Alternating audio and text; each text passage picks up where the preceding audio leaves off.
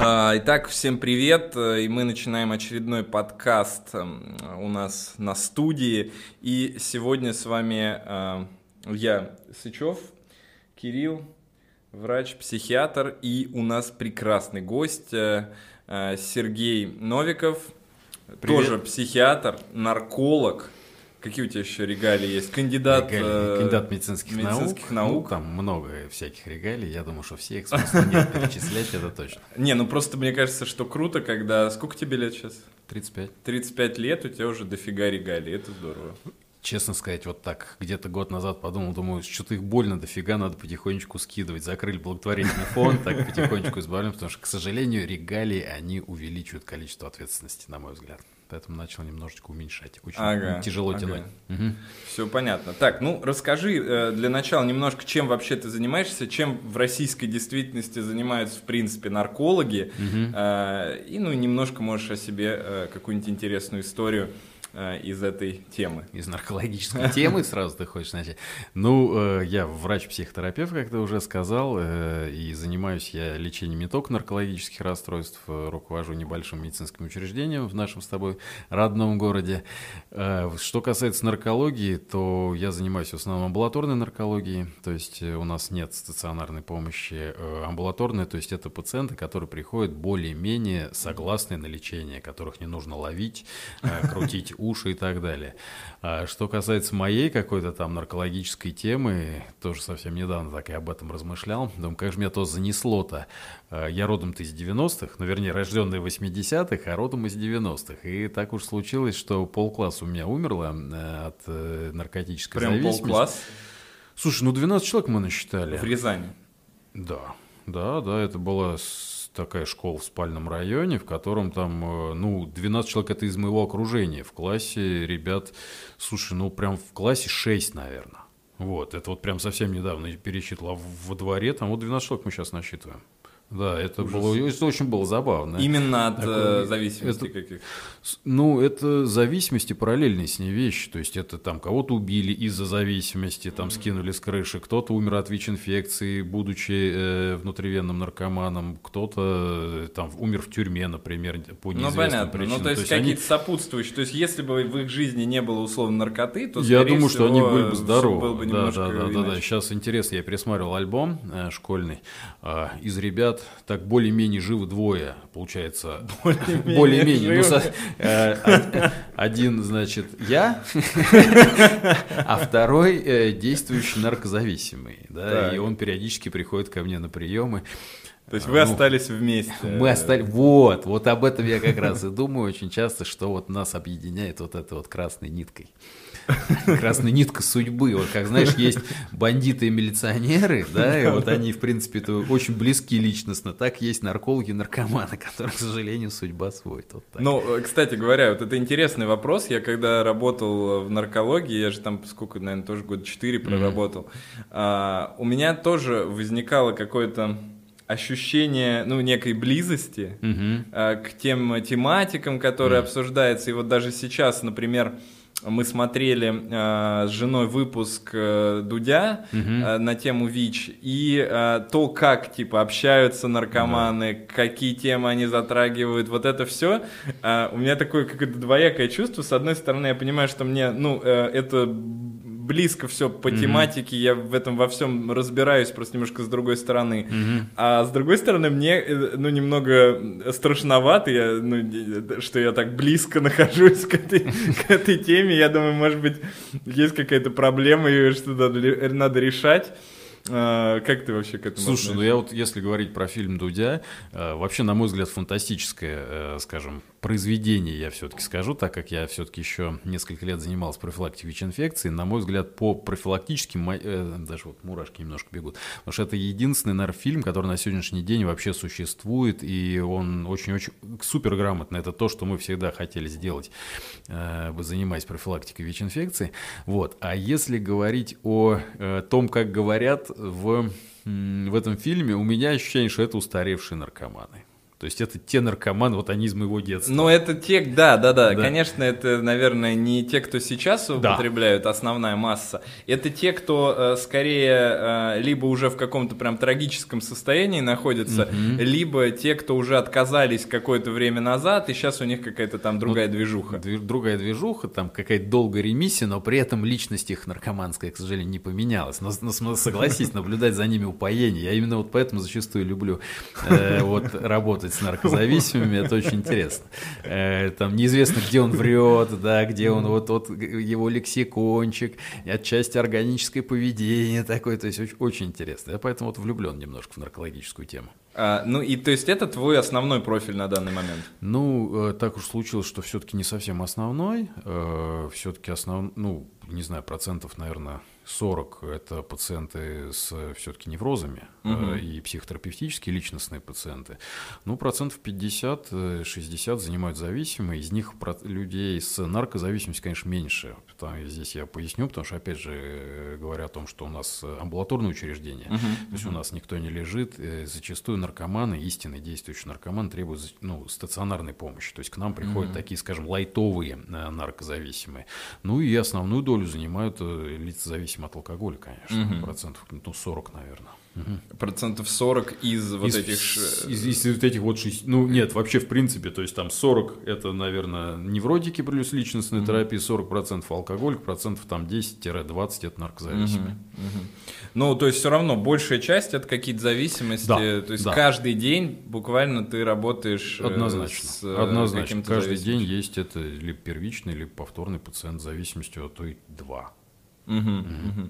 Ну, вообще, как, э, какие сложности, давай так, э, сложности... самые основные, которые ты наблюдаешь Э, для Сложность себя. номер один – это, я думаю, что все, кто сталкивались с наркопотребителем, пытались уговорить его лечиться, это или там с, с алкоголем зависим, это сопротивление. Да, угу. сопротивление, никто не хочет лечиться, разумеется.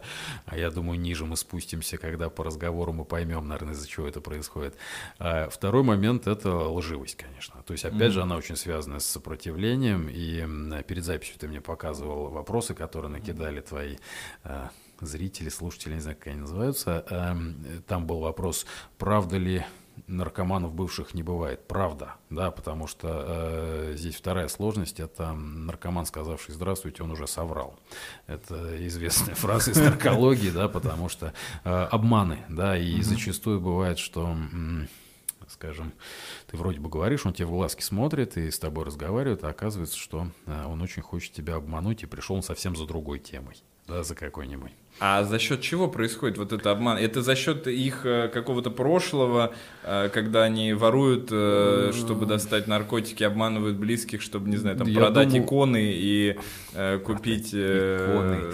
Какая жесть. Дозу. У меня про воровство лучшая история есть, когда мой одноклассник украл у меня мешок картошки. Ну, я тогда еще подростком был, на девятом этаже, да, а продавал его на восьмом этаже на моей соседке и был пойман моим папой, да. А, украл у тебя на девятом, продавал на восьмом. То есть, э, ну, сейчас наркоман немножко другие, но э, корень ты классно показал, что действительно, э, я думаю, что здесь в нашей культуре вообще не очень принято употреблять наркотики. И человек, первично начинающий употреблять э, вещества, он э, уже начинает обманывать. Он обманывает первую маму, которая там не, очень не хочет, чтобы он употреблял наркотики. Потом ему нужны деньги, он, соответственно, увеличивает этот обман, чтобы взять денег у мамы. Потом, если вдруг он начинает употреблять все больше и больше, ему требуется все больше больше и больше денег, соответственно, он начинает обманывать государство, воруя, а, там, я не знаю, делая закладки и так далее. И вот эти обманы нарастают, и они фактически срастаются с личностью, да, и угу. мы зачастую говорим о вторичной антисоциальной личности наркомана, когда он абсолютно меняется, да, угу, и он угу. вот этот прищур, который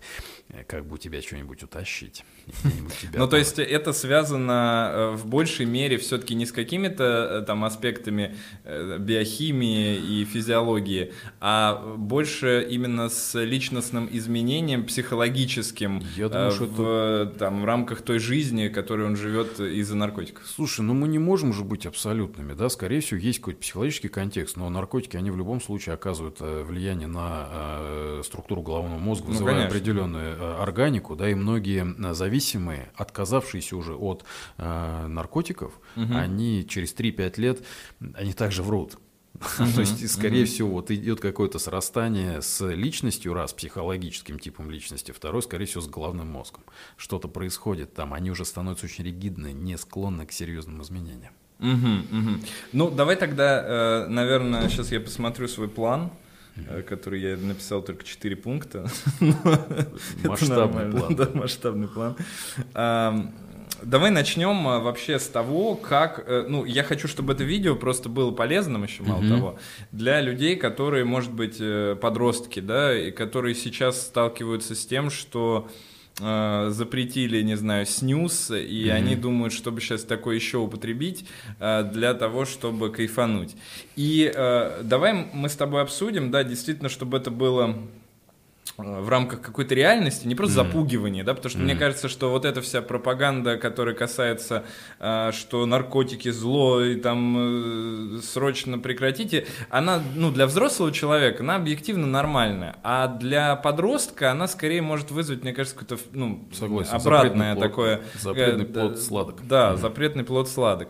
Вот, и давай мы э, попробуем, э, чтобы наше видео нашем видео донести э, какие-то более такие научные моменты. Mm-hmm. И давай здесь сначала начнем с того, как вообще в принципе формируется зависимость, mm-hmm. что происходит с головным мозгом. Немножко поговорим сейчас про эндорфины, mm-hmm. э, про опиоидные рецепторы. Ну, в общем, давай прям минуток 10 mm-hmm. э, попробуем вот этот момент обсудить. Ну, что начнем? На самом деле, э, хороший ты момент сказал, что э, запретный плод сладок. И, на мой взгляд, э, я бы начал с чего? Что вообще вот эти все запрещающие какие-то моменты, они, к сожалению, не работают. Совсем убрать наркотики из мира невозможно, потому uh-huh. что они используются в медицине, они используются там в каких-то исследованиях и так далее. А что касается формирования зависимости, то а, здесь я бы разложил, наверное, на три таких основных э, аспекта. А, первый аспект, который ты уже упомянул, это биологический аспект. Это аспект головного мозга, а, и всем нам хорошо известно, что внутри нашего организма существуют опиоидные рецепторы. Угу. Да, э, смысл и внутренний эндогенный опиат у нас существует. Ну давай э, рецепторы, да, давай. То есть это есть да, такая да, в организме штука, вот в, такой палец, наверное, или такая палочка, на которую приходит вещество и вот так вот зацепляется и происходит определенный эффект. Угу. А, то есть, ну, например, если мы ударили э, кулаком по столу, какое-то время нам больно, угу. да, потом эта боль проходит. Так вот, э, в ответ на боль, э, в ответ на ноцицепцию, так называемую, в организм выделяются эндорфины которые угу. обезболивают. Да? Угу, что угу. происходит в организме, если туда попадает опиат извне? Самый известный опиат это э, героин, угу. да, самый тяжелый наркотик, как правило, который употребляется внутривенно. То есть это вещество очень сильно обезболивает, да, вызывая угу. определенные эйфорические ощущения, но при этом, а, то есть все вот эти вот рецепты быстро, рецепторы очень быстренько забиваются. Так как нарко, э, этот наркотик очень быстро вызывает привыкание порядка там с одного, с двух употреблений, как правило, формируется на зависимость уже, то если его очень много поступает, скажем, извне, угу. то наши внутренние эндорфины, энкефалины начинают, э, так скажем, хуже вырабатываться. И именно ну, поэтому подавляется. Подавляется, да. да. Mm-hmm. То есть внешнее mm-hmm. вещество подавляется. И именно поэтому э, формируется так называемая ломка, да, mm-hmm. то есть это не совсем mm-hmm. научное название, такой больше наркоманский сленг, наверное, да. Э, формируется ломка, это что? То есть когда человек долго, например, не употребляет, у него есть потребность в веществе, у него появляется болевой синдром. То есть у него выкручивают суставы, э, э, суставы рук, ног и так далее. Вообще mm-hmm. очень много болевых ощущений. То есть у него нет ни своего еще, э, он не не восстановилась, не восстановилась выработка не экзогенного, uh-huh, внешнего uh-huh. героина, например, да, поэтому это очень больно, и человек готов пойти на все, лишь бы эту боль убрать. Uh-huh. Вот. То есть, правильно, э, давай так, чтобы для людей тоже было понятно. То есть у нас есть рецепторы, угу. э, которые реагируют на наши внутренние вот эти эндорфины. Да. Эндорфины это, ну, по сути, нейромедиатор. нейромедиатор. Да? Э, эти эндорфины действуют э, на болевые рецепторы, угу. первое, да, и действуют второе на рецепторы, которые связаны с, э, ну, эйфорией, с да. хорошим настроением и так далее.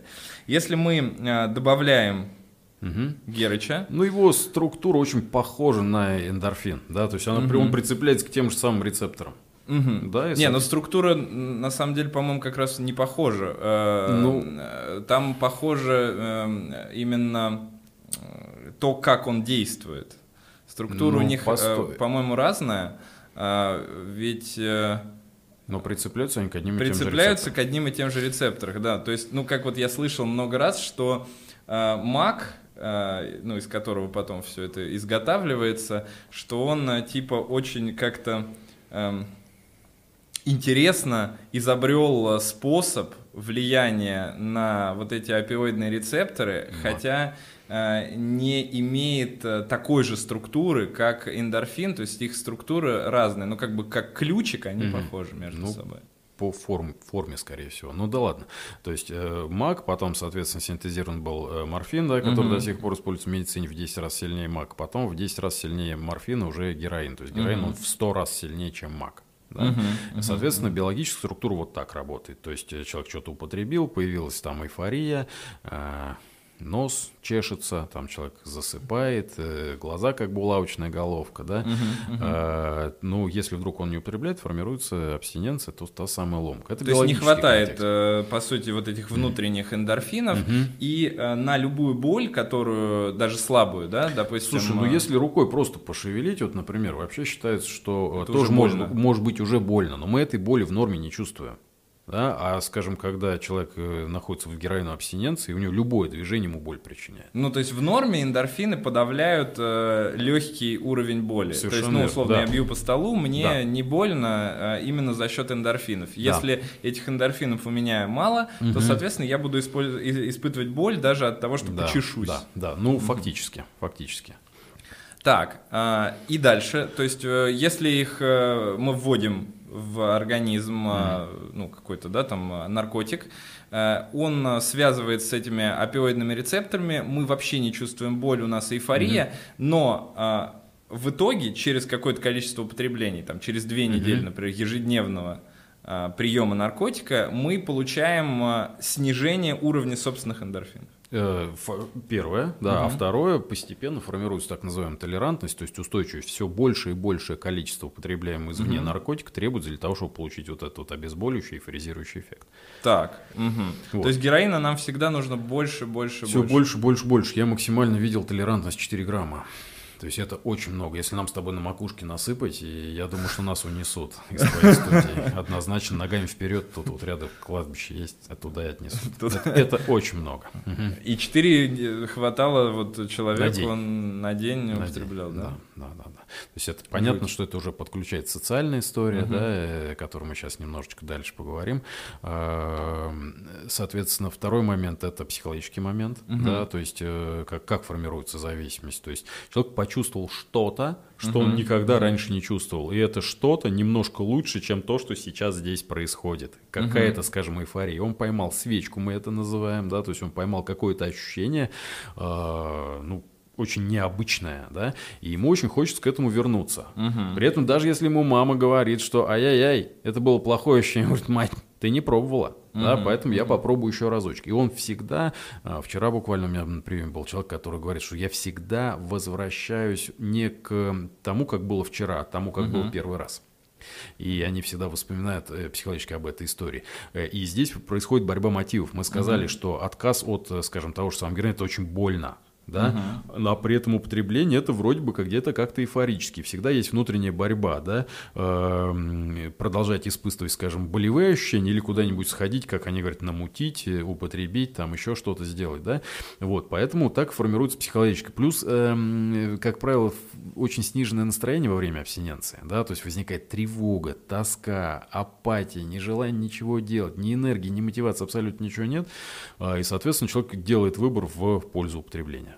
Угу. Это уже психологическая история такая. Угу. Ну, то есть, если чувствует, что там у него прям какое-то депрессивное, да, такое настроение, угу. то а, а депрессия часто формируется на фоне ну, зависимости. Ну, разумеется, конечно. А, то иногда, он употребляет уже. Иногда да. она становится первопричиной употребления. Да? Угу. То есть человек первично был депрессивен и не знал, как себе помочь каким-то образом. И тут ему э, мальчик во дворе подсказал. Говорит, ну вот, как раз, да, вот это, э, наверное, самый важный вопрос. А, есть ли люди более подверженные зависимостям, это и вследствие да. чего это происходит? И есть ли люди менее подвержены зависимости? Mm. То есть я э, слышу, но я, насколько понимаю, это еще не совсем доказанная история, mm-hmm. о том, что э, есть разница порога ощущений неких э, э, у различных людей, и кто-то, э, употребляя э, ну, любой наркотик, Мгм. испытывает ощущения, которые крайне отличаются от э, того мировосприятия, кото- ну, которым он живет э, в целом. А другие же люди, у которых, ну, как, э, скорее всего, да, нормальное количество эндорфинов, а у тех, скорее всего, сниженное, а, другие люди, у которых нормальное количество эндорфинов, они не, не ощущают такой силы эйфории, и из-за этого менее склонны к зависимости. Слушай, ну это, да, это действительно так, скорее всего, но до конца никто это не доказал, потому что никто, я думаю, что из наркопотребителей, живущих, не даст свой мозг на анализ, не дает нам чуть-чуть отщипнуть, чтобы посмотреть, сколько у него в базе эндорфиновых рецепторов. Не, ну далее. это на крысах все проводится-то все-таки Э, в ну, большей мере. Ну, крыса не может описать эйфорию. Это да. То есть крыса может там показать ощущение... Количество эндорфинов, э, выделяющихся. Ну, это, это другая история. это это мы можем пощупать. Но на человеке пока это никто не изучил, и ты классный пример привел. Действительно, уровень э, ощущений у всех абсолютно разный. Да, и э, параллельно идут как бы исследования, которые касаются психологии определенной. Да, то есть есть люди определенные, вообще склонны к употреблению. То есть это э, люди, например, там, с пограничной личностью. Да, им, у них постоянное ощущение пустоты, боли, тоски и безысходности, и они готовы на все пойти, лишь бы начать употреблять. Но при этом интересное наблюдение, что они очень легко бросают. Вот это вот очень непонятно, как это происходит. То есть они в один момент берут и прекращают употреблять, например. Но вот, кстати, есть миф такой, что очень легко зависимости любые бросают люди с шизофренией. Это, ну, насчет мифа я не Ну знаю. вот я нет, но я имею в виду, что это же, не- ну как сказать, то есть э, я каких-то исследований на эту тему не видел. Слушай, ну это субъективный опыт. Вот у меня, например, такие есть наблюдения по поводу алкоголя. Например, люди, э, там, больные шизофренией и алкоголизирующиеся, они вот так вот кодируются. Вот, то есть, очень просто они уходят в ремиссию. Э, И то, то же самое, скажем, с курением. Да? Он один- в один день проснулся, до этого выкурил три пачки в день, потом взял и перестал. Почему так происходит, непонятно. С пограничным немножко по-другому. Да? Пограничные личности, они, как правило, перестают употреблять, когда рядом с ними оказывается там терапевт очень сильный, да, и они заполняют свою пустоту, им уже там наркотик не нужен. То есть есть люди, э, если возвращаться к наркотикам, э, которые больше предрасположены, да, и считается, что это люди с пограничной личностью, люди с первичной антисоциальной личностью, э, у которых ощущение скуки очень сильное, они очень сильно скучают и готовы пойти на все, что угодно, лишь бы убрать вот это состояние скуки. Они не терпят пустоты. И есть люди первично, например, депрессивные или там эйфоричные. Ой, эйфоричные, прошу прощения, тревожные, да, которые э, для снижения тревоги готовы употреблять вещества. И тут, кстати, а, есть интересные исследования, которые показывают, что люди с разными типами личности э, употребляют разные типы наркотиков. Да, То есть тревожные чаще употребляют каннабис и героин, а депрессивные чаще употребляют амфетамин, мефедрон и другие там психостимуляторы, э, пограничные чаще употребляют ЛСД, грибы и так далее. То есть вот почему-то такая история есть. Ну, у тебя есть мысли, почему э, люди с пограничным расстройством личности... Ну, в двух словах, пограничное расстройство личности — это когда человек э, по факту очень сложно может находиться, ну, там, в одиночестве, да? Да, ему, он абсолютно ему э, крайне сложно выйти из каких-то отношений, он часто находится в абьюзивных всяких отношениях, где его могут, там, я не знаю, унижать, и что угодно с ним делать, и сам он тоже очень часто может быть каким-то абьюзером. Выйти, выходя из этих отношений, он испытывает невероятную какую-то пустоту и не может социально адаптироваться. Почему э, именно э, Здесь, я грибы? думаю, вам, э, ну, почему именно грибы? Потому что ЛСД, да, считается, что это ЛСД или там другие психодизлептики, они воздействуют очень на серотониновую систему. А на сегодняшний день вышло исследование, да, которое показывает, что, ну, фактически доказывает, что у людей с пограничным расстройством личности те самые э, перепады настроения, которые для них характерны, они же, э, это э, очень интересно, если с ним два часа проведешь, за два часа может быть огромное количество каких-то перепадов. Так вот, сейчас вышло исследование, которое показывает, что это дефект серотонина, и все-таки их, может быть, раньше считал, что это чисто психотерапевтическая история, а на сегодняшний день ну, начинают появляться сведения, что э, у них есть проблемы с обменом серотонина. Да, и, То есть это скажем, генетическое в первую очередь. может быть, да. А, но если ты с ними встречаешься, ты посмотри, то есть у них мама пограничная, бабушка пограничная, да, и женщина, как правило, сама, которая обращается на прием, ну, пограничная. Поэтому, скорее всего, есть какой-то генетический контекст. И они последние исследования, э, мы же вот за ними, когда следим, мы видим, что все больше и больше каких-то психологических гипотез, теорий теорий, там, я не знаю, предположений находят именно э, нейрохимическое подтверждение uh-huh, с uh-huh. течением времени. Поэтому они вот пограничные употребляют, наверное, там психодизлептики, чтобы немножечко приподнять себе серотонин, и у uh-huh. них выходы очень такие достаточно легкие. Но при этом, если он э, ловит бэт-трип, да, то есть uh-huh. сильно употребляет плохо, выходы у них бывают плохие, то есть там в самоповреждение, в усугубление депрессии. Так. Но они и так себя самоповреждают постоянно. Это второй момент, да, да который я немножко упустил, что зачастую э, повреждающие, ну, пограничные, они действительно самоповреждающим поведением занимаются, если можно так сказать, да, и употребление наркотиков это один из да, способов да, да. самоповреждения. Угу. Ну, угу. это вот как раз наша школа об этом говорит. То есть, э, в принципе, мы можем сказать, ну, придя к этому, да, вот угу. после нейрохимии, что по сути, в любом случае, употребляя какой-либо вид наркотиков, э, это некая аутоагрессия э, по отношению к себе. Ну, фактически, я, ну, мы так считаем, что да. Да? Угу.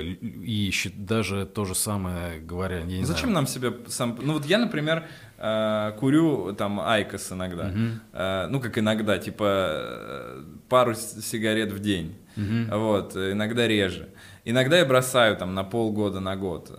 И у меня вопрос, да, то есть я не то чтобы хочу себя самоповреждать, да, то есть это скорее рекреационные цели, а, но в то же время я очень часто встречаю статьи на тему того, что все-таки любое поведение, даже катание на сноуборде, я не знаю, или сейчас тоже относится, да, да. Э, относится к э, какому-то самоповреждающему, такому агрессивному к себе Э, поведение. Давай так, то есть ты хитрый, зашел, значит, сигарет, сайкосов причем каких-то. Интересный у тебя заход. Смотри. Э, Не, ну просто это тоже зависимость. Вот ты видел когда-нибудь вот курильщика, да, который, например, э, выходя из офисного здания, говорит, слушай, пойду-ка я сам повреждусь. Э, повредюсь ну, там, да. да? То есть это же неосознанная как бы ну, история, ну, понятно, да? И да. все, кто говорят о селф-харме, как о любом там употреблении веществ, все говорят как о все-таки подсознательном каком-то. Это отсылка туда к Фрейду, к Берну там и так mm-hmm. далее. Это все-таки к психоаналитикам, а, потому что, грубо говоря, ну там у меня в диссертации были исследования, да, которые мы показываем, что человек вообще жить хочет. Ну да, да, да. да ну, да, основная да. масса людей жить хочет. Угу. И тот алкоголик, например, или там наркоман, который начинает употреблять по чуть-чуть, он всегда говорит, что слушай, я сейчас выпью, чтобы получить, ну, не знаю, там удовольствие, там еще что-то, снять напряжение, расслабиться, там от проблем убежать и так угу. далее. Но он не оценивает, вот в этом как раз э, проблема такая, то есть он не оценивает негативных последствий употребления. Да, угу. то есть человек же, затягиваясь айкосом, да, ты же угу. не думаешь, что ну, там через думаю, 15 я, лет да. у меня там рак какой-нибудь разовьется, или там сердце остановится Конечно, и так далее. Да. То есть э, вот об этом говорят, как о, э, ну, таком подсознательном пласте м- самоповреждающего поведения. Ну, понятно, то есть мы об этом не задумываемся, но в целом... В целом выглядит это извне, да, то есть это же э, то самое, что делает мама, например, наркомана, в первую очередь, когда узнает, что сын наркоман, говорит, ты чего, ты же себя убиваешь? Он говорит, мать, я? Не, нет, я всего лишь там подкуриваюсь или еще там что-то делаю, да. А, мамин взгляд или там взгляд здорового взрослого человека, который говорит, слушай, ну там употреблять наркотики, это там ВИЧ, там еще что-то там, и вообще передозировка, умереть можно.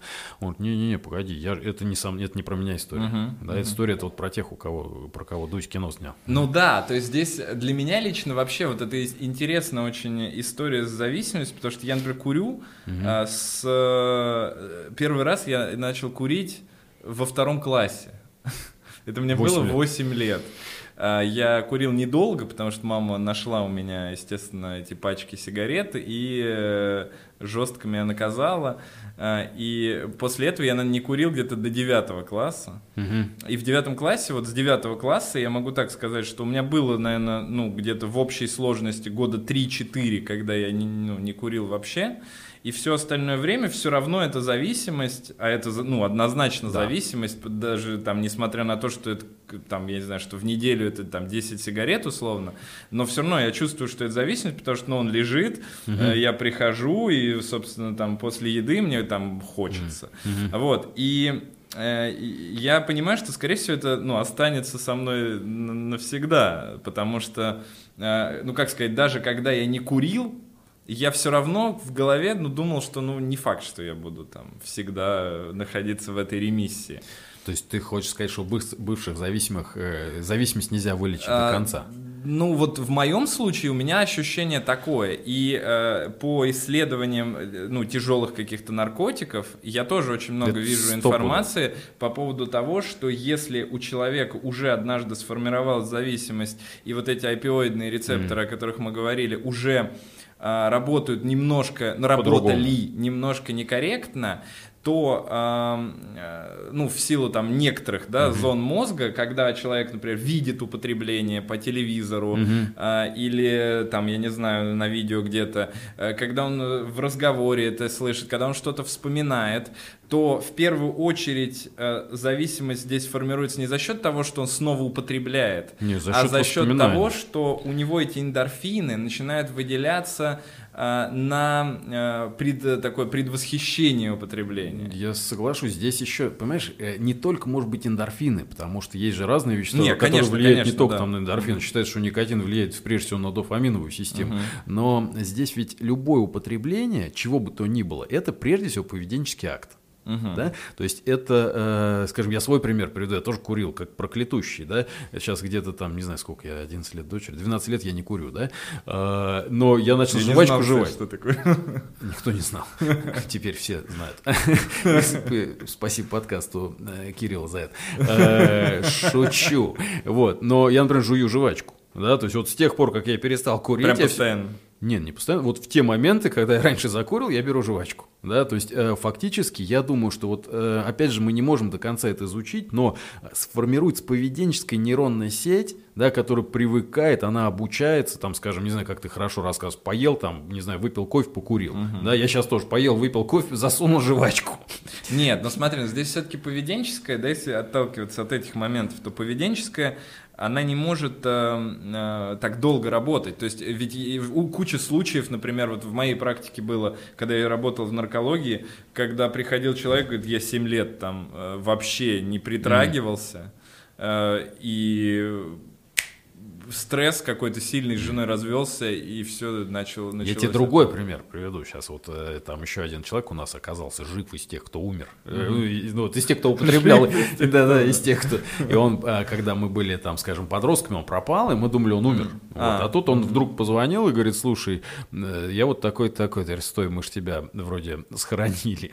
А прошло уже порядка там 20 лет практически с тех пор, и оказалось, что он сейчас достаточно успешный человек, там определенный пост э, в православной церкви занимающий. Угу. И он говорит, слушай, я однажды э, служу молебен, а у меня внутри головы героин да, у него проскакивает мысль вот эта вот про героин. То есть э, нейронная сеть, не нейронная сеть, мы не можем до конца это понять, да, поведенческая история, не поведенческая, но тяга сохраняется. Сколько мы видим ребят, которые после героина там по 3-5 по лет, они реабилитацию прошли, ничего не э, употребляют, и многие не курят, алкоголь не употребляют, а все равно они просыпаются зачастую с этой мыслью. Ну да, ну то есть у нас же есть э, там миндалевидное тело, mm-hmm. вот это, например, да, которое отвечает за запоминание, за скриншоты mm-hmm. того, э, тех эмоциональных моментов, которые в нашей жизни mm-hmm происходит.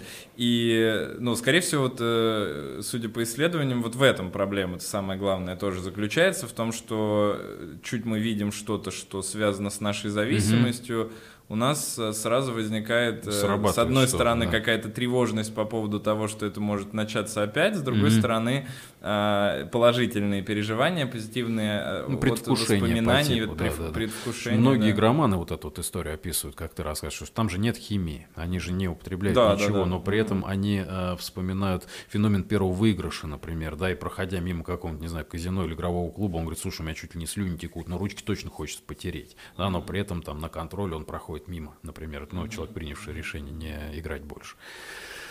Ну, вот, понятно. ну и социальный контекст мы никак с тобой не доберемся, то есть вот формирование зависимости, то есть это э, биологию мы разобрали немножечко, психологии коснулись, и социальный контекст. Я всегда привожу пример, что, например, если человек, э, он не употребляет, и никогда у него там генетику мы не коснулись, угу. кстати, это тоже важный момент, э, считается, что у 90-90-5% людей, употребляющих наркотики, папы были наркоманы, ой, алкоголики. Угу. То есть все-таки зависимость, она генетически наследуется. Опять же, ген никто не нашел до конца, но какие-то вот такие э, факторы, они существуют. Так вот, э, если человек, например, ничего не употреблял, но попал на обитаемый остров, на котором все наркоманы, я думаю, что через какое-то время он начнет употреблять.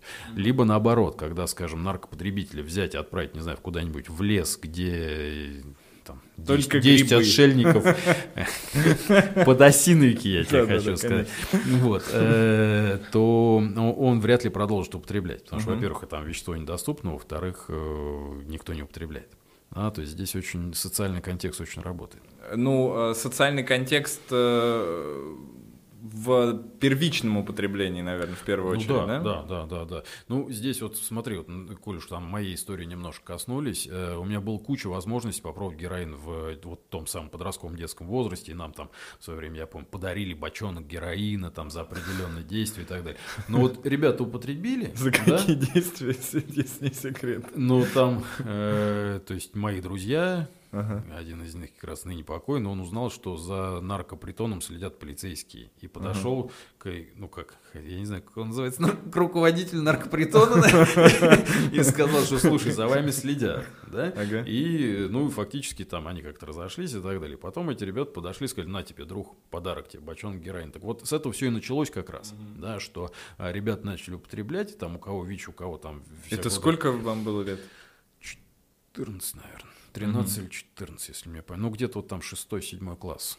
Угу. Да, и, э, ну, я как сейчас помню, меня дикий страх охватил. То есть вот э, я думаю, что вот этот, наверное, страх, он до сих пор у меня есть. А я с говорю, чем вообще ты связываешь этот страх? Почему вот, ну, ребят тех не охватил, хотя бы вроде из... Блин, э, из одного дома, да. фактически из одного класса. Ну, я один только ответ нахожу. Да, я из врачебной семьи, и там, скажем, там отец реаниматолог, мать педиатр, и вообще, ну, я думаю, что они же никогда мне не говорили об этом. Но я почему-то этого боялся. Я до конца вот этот страх не могу найти. Не, не могу понять. Мне никто не говорил, что там героин это страшно, там в 13 лет. Никто не говорил. Но почему-то я вот жутко испугался. Скорее, может быть, знаешь, что еще? Эм, страх потерять контроль. Вот э, у меня может быть такая история, mm-hmm. что под веществом ты же немножко затуманиваешь свой разум. Э, ну, может быть, из-за этого. Ну, подожди, но алкоголь ты употребляешь? Да, периодически употребляю. То есть э, тут не боишься? Слушай, ну Блин, ну вот как-то с алкоголем, не знаю, я, может быть, культуральную историю, я не употребляю таких количеств, чтобы потерять контроль, как вы. А, все, я тебя понял. Вот, поэтому э, с теми веществами точно, точно так же, да, недавно приходит ко мне мама одного пациента, да, э, там, опять же, из детства, из моего, она говорит, слушай, я нашла у сына мешок, и показывает мне мешок там мешок наркотиков, вот, то есть тут прям пакет, вот, там все подряд, ой, прости за все сразу, э, она там все подряд, не знаю, я уж не буду название называть, не знаю, все подряд. Я говорю, можно, я говорю, у тебя, я говорю, она, что это такое? Я говорю, ну, наркотики, суть письмом продает там что-то. Можно, я говорю, у тебя тут в мусорку выброшу? Я говорю, не-не-не, стоп, стоп, стоп, тут лет на 12, не надо мне. Я говорю, в пятерочке там рядышком выброшу. Я говорю, где хочешь выбрось, то есть фактически я, она могла бы мне оставить, да, но, ну, да, да, там, но это, извини меня, страшно, там, и тюрьма, и еще что-то.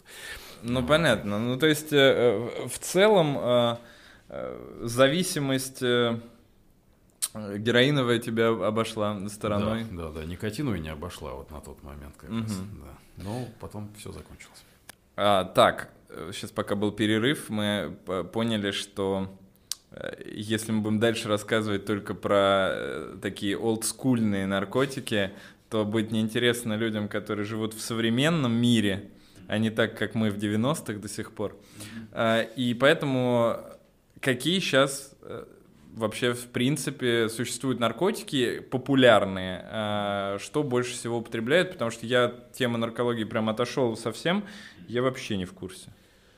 Ну, смотри, э, тот героин, про который мы говорили, его употребляют все меньше и меньше, потому что тут многие молодежь объясняет, что это страшно, это надо в вену лезть, там и что-то, э, уколы, инъекции, ВИЧ-инфекция, то есть это страшно, и они все брезгуют.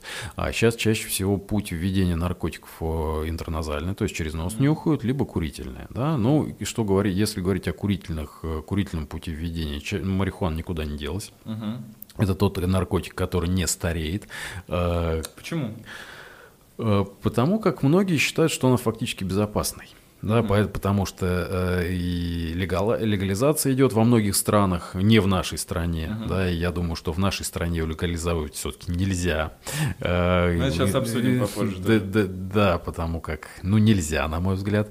Э, Почему? Потому как, э, ну, во-первых, от него нельзя умереть, нельзя передознуться э, марихуаной, столько не выкуришь, говорят, это вагон да, вот, э, хотя последствия от марихуаны ничуть не меньше, я всегда люблю свою историю одну, когда э, как машина была на техобслуживании, я с детьми должен был куда-то ехать, э, и сажусь в такси, а к рулю у водителя пакетик приклеен с плюшками.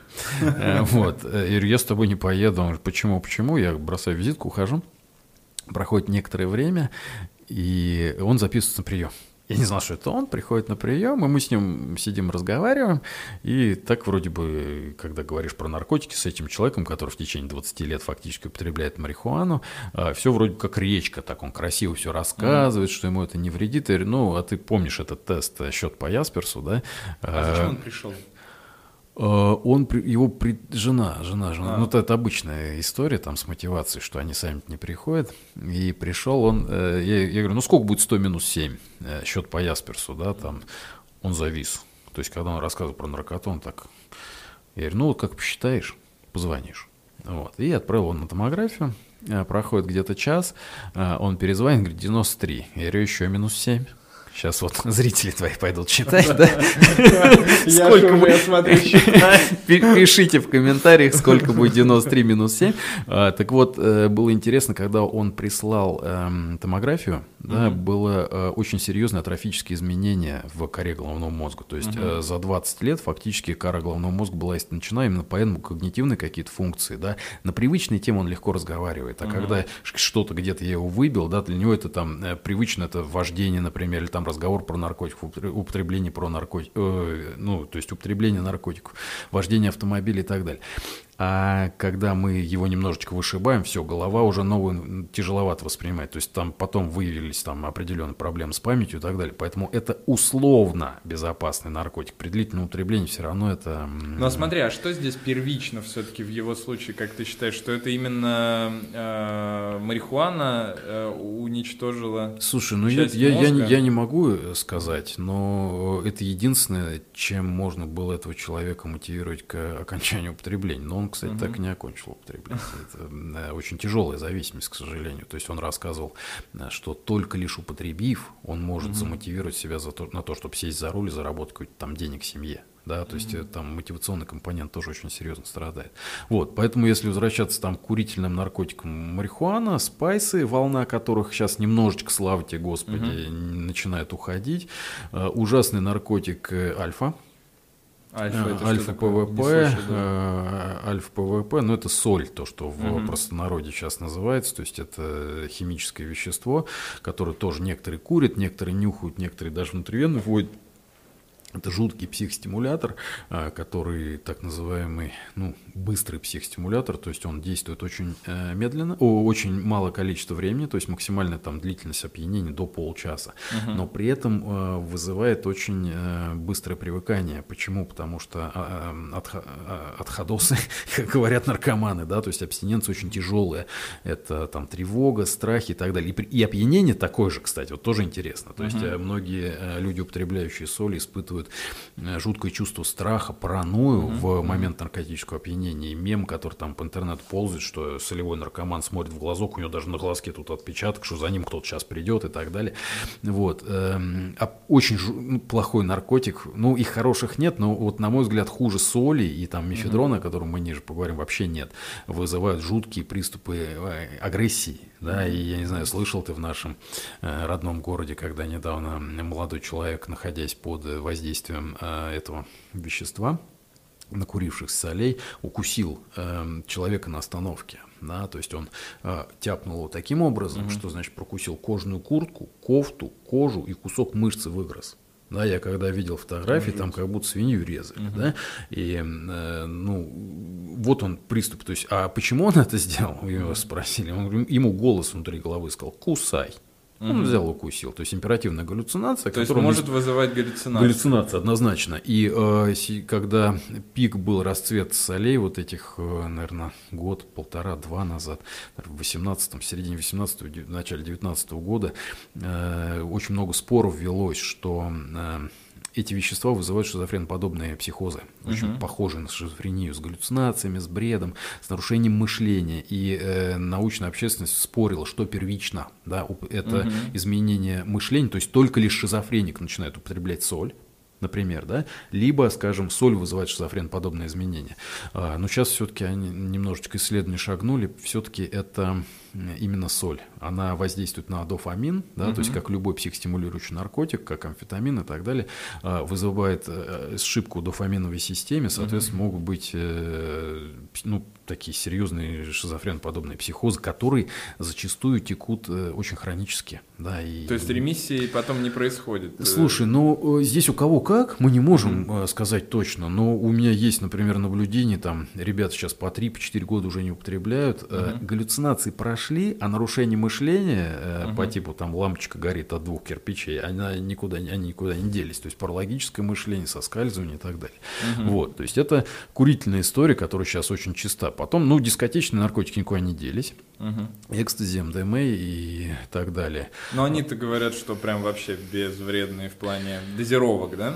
Ну, здесь все зависит от дозировки, но насчет вредности, безвредности вряд ли мы можем. Нет, но я имею в виду, что да, мне хочется, э, смотри, у тебя, как у человека, который прям разбирается в этом, э, чтобы мы развеяли некоторые мифы, да, потому угу. что э, часть людей действительно думают, что там употребляя какие-то наркотики. Часть людей, я не спорю, у меня, например, есть много людей, много знакомых, которые честно говорят, я там алкоголик. Угу. То есть я употребляю каждые выходные, три дня я в говно всегда. Я алкоголик, я это понимаю, угу. бросать не собираюсь. не Вот. То же самое есть, э, С кто употребляет да. Э, там марихуану, кто угу. употребляет там МДМА и угу. так далее. А, и я хочу, чтобы мы сегодня а, именно не для них поговорили, не для mm-hmm. этих людей а, в большей мере, а для людей, которые думают, что, например, употребляя там марихуану или МДМА, с ними ничего не произойдет, да? Я понял тебя. Да. Слушай, ну, э, то есть для тех людей, которые ни разу ничего не пробовали, да. но обдумывают, попробовать или нет. Я, э, такие сидят, думают, да? Подкаст, Подкаст смотрят, да, конечно, что можно употребить. А, кстати, это вот очень интересный момент, на самом деле. Я немножко откачусь, как-то участвовал в одном проекте, ты тоже в нем был, да, это «Психика мегаполиса» в Москве, в библиотеке Достоевского, и там как раз позвали меня, чтобы рассказать немножечко о наркотиках, и сказали, что придет скучающая московская интеллигенция, которой надо вот что-то рассказать. Я подготовил, пришел, а пришло не скучающая московская интеллигенция, пришло человек 40 действующих московских наркоманов, э, и их был основной вопрос – как продолжать употреблять так, чтобы не было побо... ну, каких-то побочных эффектов. Uh-huh. Да? То есть э, эффект обдумывания, он все равно есть даже у тяжелых наркозависимых. Если возвращаться к тем, кто еще ни разу не употреблял, на мой взгляд, это может быть мой какой-то внутренний страх, но э, мы часто видим, что даже единожды, э, единственное употребление может вызывать психотические изменения. Да, может uh-huh. там провоцировать депрессивные переживания с э, последующим самоповреждением, суицидальным поведением и так далее. Вот, поэтому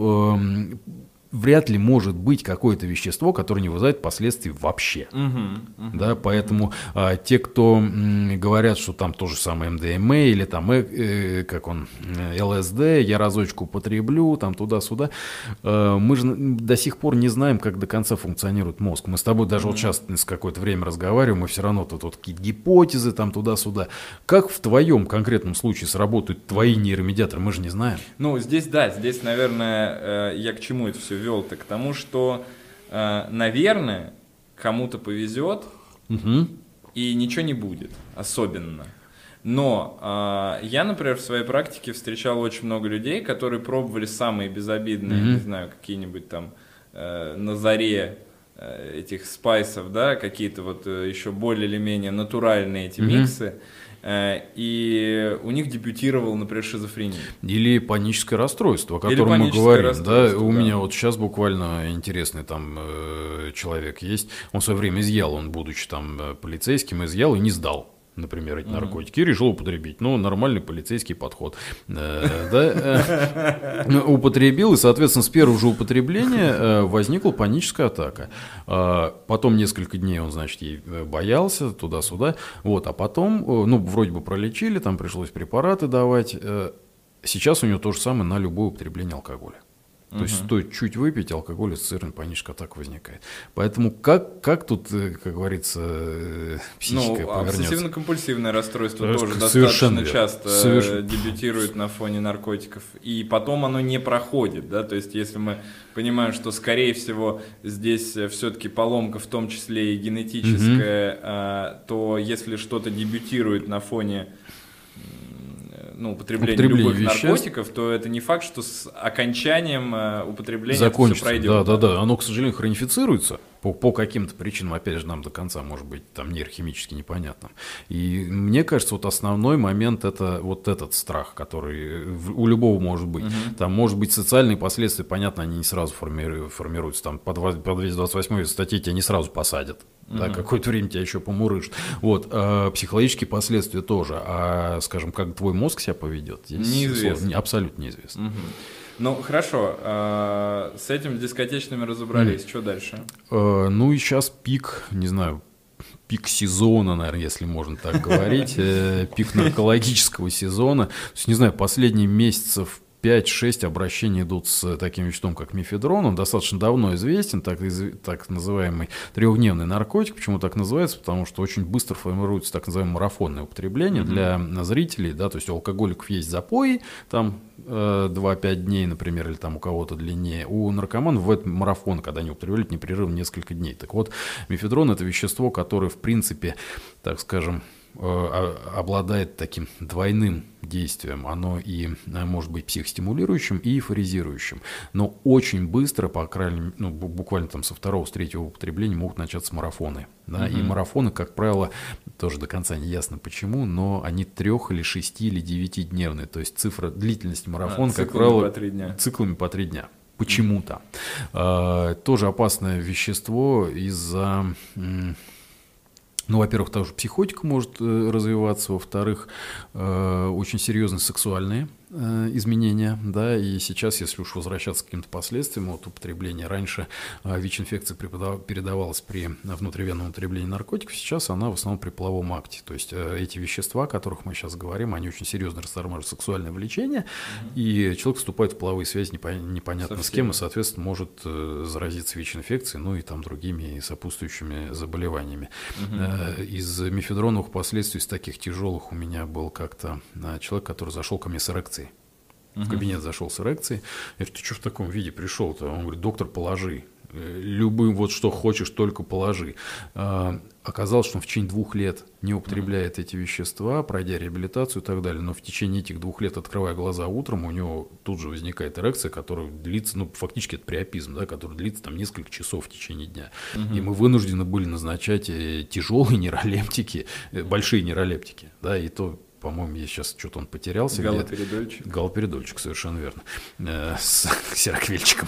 Вот, то есть тяжелые нейролептики, которые более-менее ему положили. И то не за счет э, снижения эрекции, а за счет снижения функций всей коры головного мозга, скорее всего.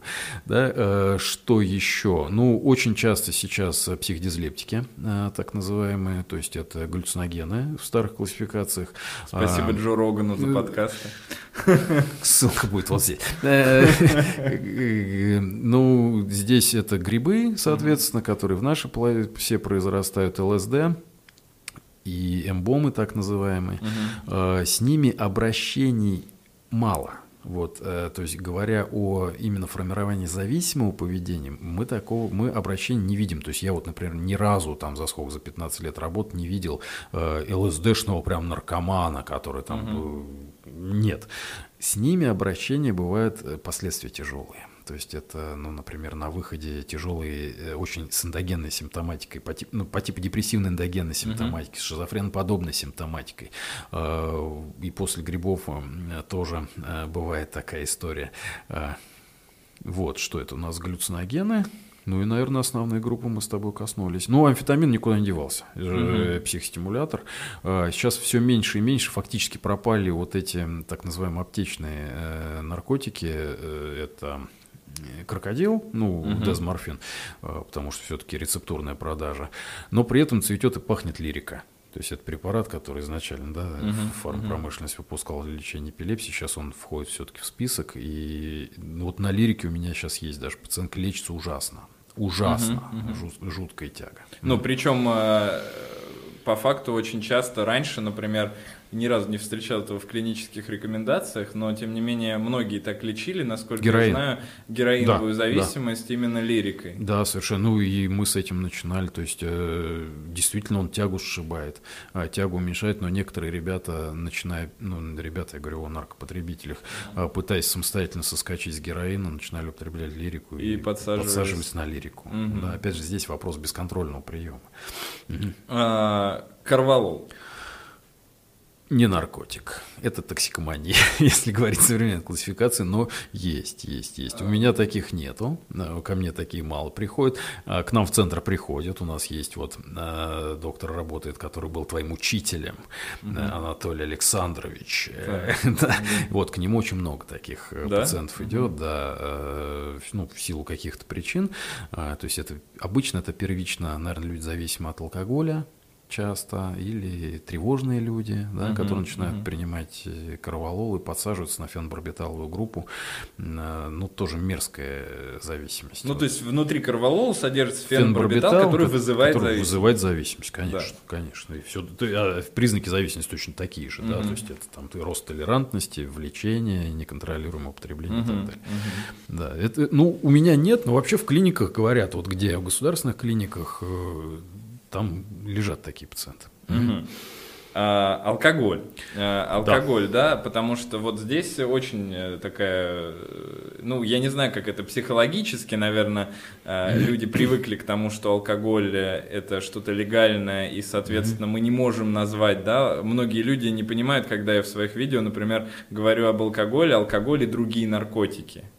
А, и ну, в действительности, да, ведь алкоголь, по сути, это один из самых мощных наркотиков, да. во-первых, вызывающих э, одну из самых сильных зависимостей, угу. и, во-вторых, э, в принципе, влияющих очень сильно в плане как интоксикации угу. на организм. Почему он легален вообще? Ну, вот, есть вопрос не ко мне. Это ну, вопрос... нет, я, я, я понимаю, нет, почему, ну, понятно, что так исторически, наверное, сложилось, да? Исторически сложилось. Здесь э, недавно у меня была такая знаешь, идея. Классно, что ты ее коснулся. Я про нее даже забыл записать какое-нибудь видео на ютубе и назвать его, что мы никогда не победим алкоголизм. Э, поясню почему. Вот на, на мой взгляд, во-первых, это исторически так сложилось. Во-вторых, это же огромные деньги. Это сумасшедшие деньги. Если сравнить количество алкомаркетов в Российской Федерации, там взять несколько сетей известных, угу. и количество врачей-наркологов, алкомаркетов больше. Алкомаркетов больше, больше. чем врачей? Ну, ну 5 тысяч, я, если я что-то считал, это, мне кажется, был декабрь 2019 года, когда я считал около 5 тысяч с лишним только алкомаркетов. Угу. Не говоря о крупных там гипермаркетах, где алкоголь продается. Про количество бутылок мы вообще не говорим. То есть угу. здесь это какие-то миллиардные количества. Поэтому... Э, борьба как бы совсем не равна. Угу. Да, то есть, ну, вообще не равна. Огромное количество магазинов и так далее. Поэтому э, я думаю, что это прежде всего деньги. Угу. Прежде всего деньги. Во-вторых, э, ну, это э, все-таки, наверное, политическая какая-то история, да, если ты помнишь, э, скажем, исторические всякие факты, что даже в странах, когда э, запрещали алкоголь, угу. сухие законы, э, скажем, у меня есть, например, фотографии из Рязани, когда был сухой закон, самогон варенье расцветало, наркомания mm-hmm. тогда появилась, да, то есть все равно есть, э, я как-то разговаривал с там заместителем главного нарколога Российской Федерации, он говорил, что вот э, мне очень понравилась его фраза, что э, количество зависимых людей, оно стабильно, то есть вот э, во всех uh-huh. популяциях. И уберут алкоголь, появится наркотик. Уберут там один наркотик. Вот вспомни, да, был крокодил там в начале нулевых годов, это, ну, там, дезоморфин. Пропал, mm-hmm. появились спайс. Пропали спайс, появился альфа. Сейчас пропадет альфа, появится, появится что-то еще. Пропали спайс, появились снюсы в диких количествах mm-hmm. для подростков. Поэтому все равно что-то будет происходить, потому mm-hmm. что всегда есть, я не знаю, там, дихотомическое, диалектическое такое деление, когда есть черная сторона, есть белая сторона. Белая сторона это та, которая рассказывает, что наркотики зло, а черная, которая на этом себе разрабатывает сумасшедшие бабки. То же самое с алкоголем. Один в один происходит. Ну и э, сейчас мы перейдем к вопросам, э, которые нам задавали э, наши подписчики. Но прежде э, самый главный вопрос, который волнует, мне кажется, вообще, mm-hmm. я не знаю, мне этот вопрос задают э, бесконечное количество ну раз, просто бесконечное количество раз, э, и я даже не знаю, что с ним делать. Люди задают вопрос, что страшнее, марихуана или алкоголь? Я сам ненавижу этот вопрос, сразу тебе скажу, то есть потому что, ну, по мне, так э, мы должны тогда, э, там есть исследования, опять же, да, есть исследования по тем э, качествам алкоголя, которые там гораздо вреднее, но с другой стороны есть исследования по, по поводу того, что в плане сознания, изменения сознания марихуана больше воздействует mm-hmm. и чаще могут возникать какие-то психотические явления. Mm-hmm. Но вот в принципе, да, вот если мы берем популяции, в которых э, легализована э, марихуана и легализован алкоголь. Э, и берем другие какие-то страны, да, в которых ну, марихуана запрещена, алкоголь, mm-hmm. собственно, разрешен. Что страшнее, да? Какие есть факты, которые ты видишь и которые, может быть, тебя там смущают во всем этом? Ужасный вопрос. Я соглашусь. Ужасный вопрос, потому что он очень э, такой, то есть это же, если встать на место человека, который задает этот вопрос, то есть он, он думает, находится он, в... он перед выбором да, стоит, перед... да? То есть, что там сегодня вечером выпить там рюмку коньяку или там сегодня косяк какой-нибудь не турник явно там. Да, да, да, да. Вот, э, вот в этом, на мой взгляд, самое страшное, что он там выбирает между, то есть, или там не бассейн, например, да? То есть, э, на мой взгляд, марихон страшнее. Вот это мой, может быть, субъективный взгляд, не касающийся никаких исследований и так далее. И здесь, опять же, я не устану об этом повторять. Риск э, психотических осложнений, э, психотических дебютов выше. А, и второй момент. Э, я всегда задаю вопрос, когда наркопотребитель приходит, и с чего ты начал? Я начал с марихуаны. Поэтому, к сожалению, это же, ну, сейчас теряется актуальность вот этого названия наркотиков хода да, А, потому что, как правило, все-таки перед марихуаной был алкоголь. Uh-huh. Да, то есть все-таки алкоголь, ну, как правило, потом идет первый, первый, да, как да, правило, а, ну в нашей, по крайней мере, uh-huh. популяции. А, но на мой взгляд, марихуана все-таки страшнее я не знаю, как на него отвечать там прилюдно. Мне, например, такие вопросы не задают. Ко мне приходят люди зависимые. Я понимаю, нет, я-то э, имею в виду, что такие вопросы очень часто задаются в инфопространстве. Типа, э, к, как вы там относитесь там э, к каким-то вещам, да, то есть как вы относитесь там к алкоголю. Потому что для меня, например, э, для меня, например, я считаю, что тут, наверное, дело ну, в самом человеке и в том, э, там, э, зачем он это все делает, mm-hmm. да, зачем мы употребляем алкоголь алкоголь, зачем мы употребляем какие-то другие наркотики, курение там и все, все на свете. И, наверное, если человек, ну, скажем, осознан в mm-hmm. этом, да, и он понимает, что это вредно, что это может привести к таким-то, таким-то последствиям, что mm-hmm. это тот, и в то же время он не, э, э, ну, социально не вредит, да, другим людям вокруг, то, ну, бог с ним, таких миллионы алкоголиков, mm-hmm. которые пьют, ну, я не знаю, каждый день. Mm-hmm. Две, никому не там, мешают. Три, да. Ну, то есть... Слушай, ну это его выбор, да, по большому да, да, счету, да. это вопрос И выбора. поэтому для меня этот вопрос тоже очень, очень крайне странный. Но, Но я он... решил его задать, потому что, я не знаю, мне его задавали просто, ну, я не знаю, не десятки, сотни раз. Ну, здесь я думаю, что фактически человек, который а, задает этот вопрос, он хочет, чтобы ты сделал за него этот выбор, да? Чтобы я сказал, трава хорошо, алкоголь, алкоголь плохо. плохо. И, и он... Ну, мы в инфопространстве, скажем, как практикующие врачи, не можем говорить ни то, ни другого. Я mm-hmm. думаю, что надо отвечать турник, это классно турник, ответ. Да, да, да, да, это, да, это да. однозначно. Mm-hmm. А уж что ты выберешь, это Так, вопрос ну что, давай перейдем э, к такому, к такому, значит, э, такой нашей части программы, когда мы отвечаем на вопросы, которые нам задавали вчера и сегодня. Ой, их очень много, но ты видел. Да, да, да. А, и, э, ну, давай начнем с таких простеньких, да. Алкоголизм близких. Когда пора бить тревогу? Ежедневно пиво – это алкоголизм? Ты опять можешь коротко отвечать.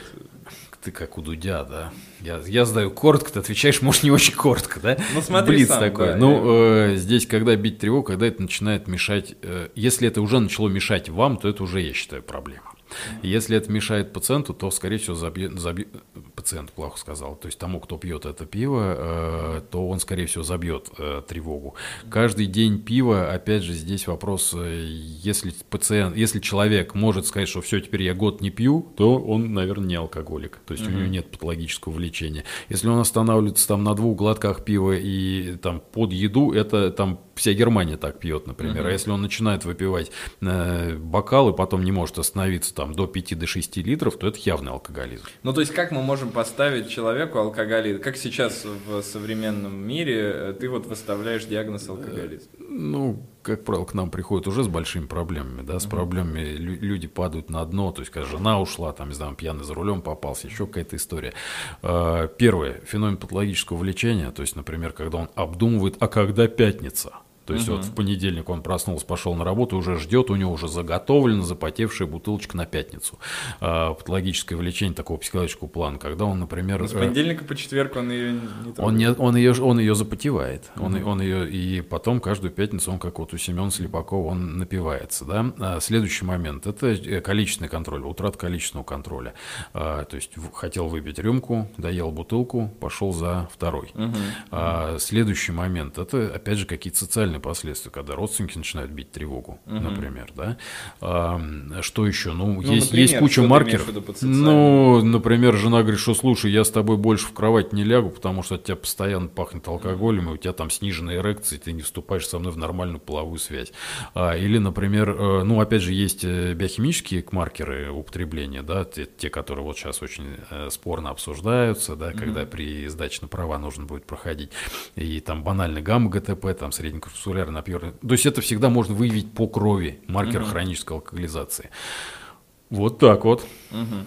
А вот временной, потеря временного контроля важна? То есть, когда человек, например, начинает бухать не только в выходные, Частота. а перед... э, частота, Частота, да? частота однозначно важна, конечно, конечно. То есть он, когда человек находит фактически любую причину, если говорить о первой стадии алкогольной зависимости, это когда влечение еще пока не физическое, оно еще психологическое, да, когда это те самые люди, которые не дожидаются боя курантов которые там в- в- начинают провожать еще в 10 утра 31 декабря, а то и 30 или там, то есть они очень ожидают. Да, такая психологическая история.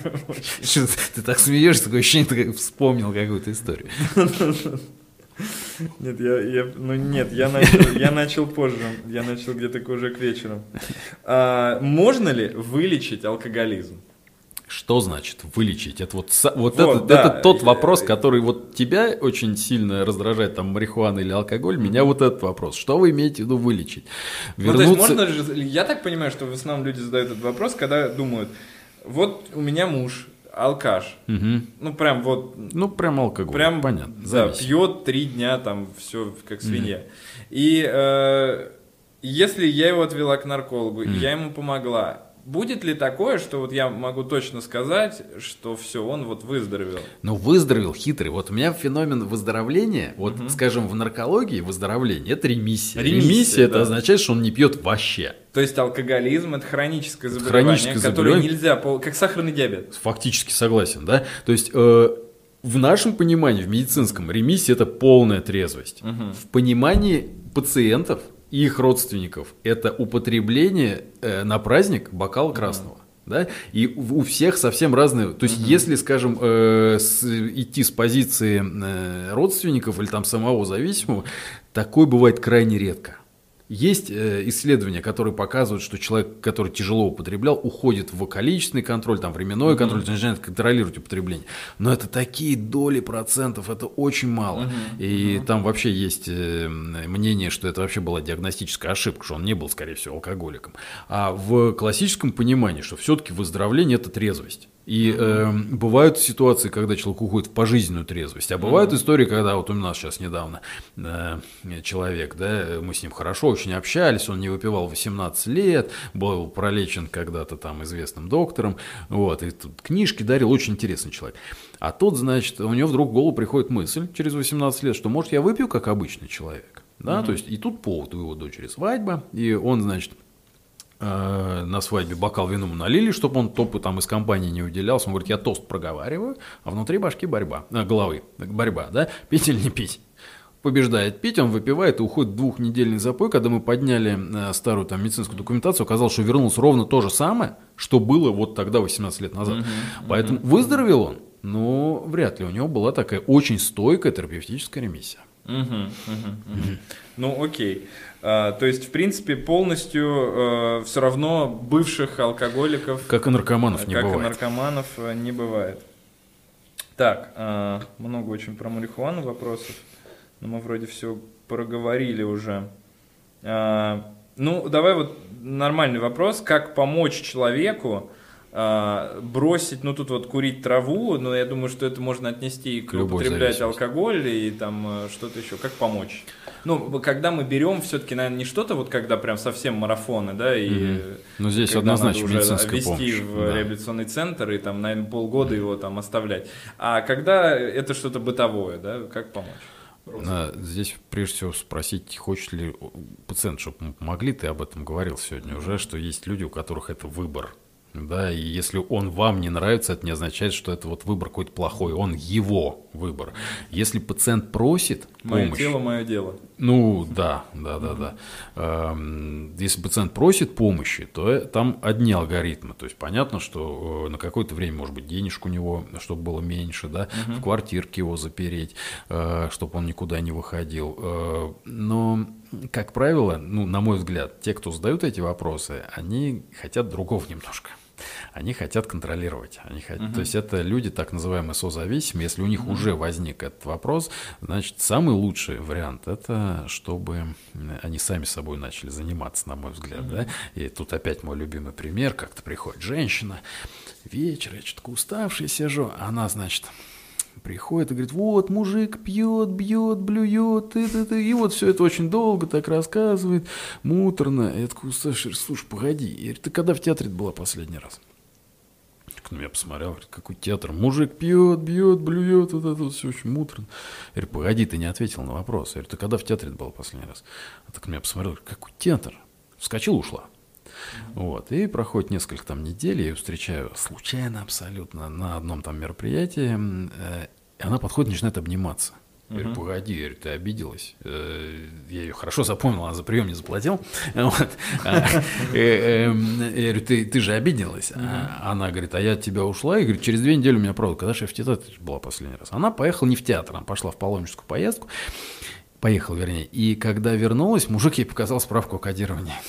То есть фактически оказалось, что когда он э, продрал глаза, обычно она его там, скажем, опохмеляет или, не знаю, там наркологу вызывает и так далее, э, когда он увидел, что ее нет, он говорит, слушай, либо я пойду, ну, наверняка еще пару денежков попил, она на телефон не отвечала, потом говорит, слушай, наверное, пойду пролечусь, да, что зачастую выбор, э, то есть когда есть вот эта вот тяжелая связь между зависимым человеком или там употребляющим человеком и его родственниками, вот эти вот все вопросы, они, к сожалению, в пустоту красоту. Да? Угу. А, некоторым, кстати, да. А, ну, а когда человек сам, там, родственник начинает заниматься своей, своей проблемой, то есть отделяется, как бы немножечко дистанцируется, разрывая вот эту симпатическую связь, а, ситуация начинает выравниваться. Но из самых простых моментов, да, почему человек зачастую не перестает употреблять сам? Он не осознает э, пагубности этого, да, не отслеживает контроль.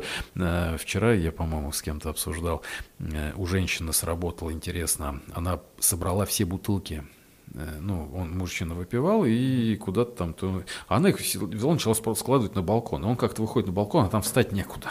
Там очень много бутылок. Он говорит, это откуда? Он говорит, это вообще ты пьешь. Я говорю, он, опа. Или календарик трезвости. Банальный пример, да, то есть календарик есть, там, не знаю, менструальный календарик у кого-то, там женский календарик, а некоторые вот обводят, там, скажем, что ты употребляешь там из 365 364 дня, да, и тут такие вещи к осознаванию подводят. То есть э, э, часто бывает, что человек, в принципе, даже этого не осознает, что он каждый день э, пьет. Конечно, конечно. То есть он, э, нет, он, понимаешь, он, я думаю, что он все-таки осознает, но для него всегда стоит такой вопрос, то есть вот между зависимой частью личности и здоровой, что для меня сейчас важнее, да, употребить и почувствовать там, не знаю, снятие напряжения, снятие тревоги и так далее, угу. чем вот эти вот трудности отказа.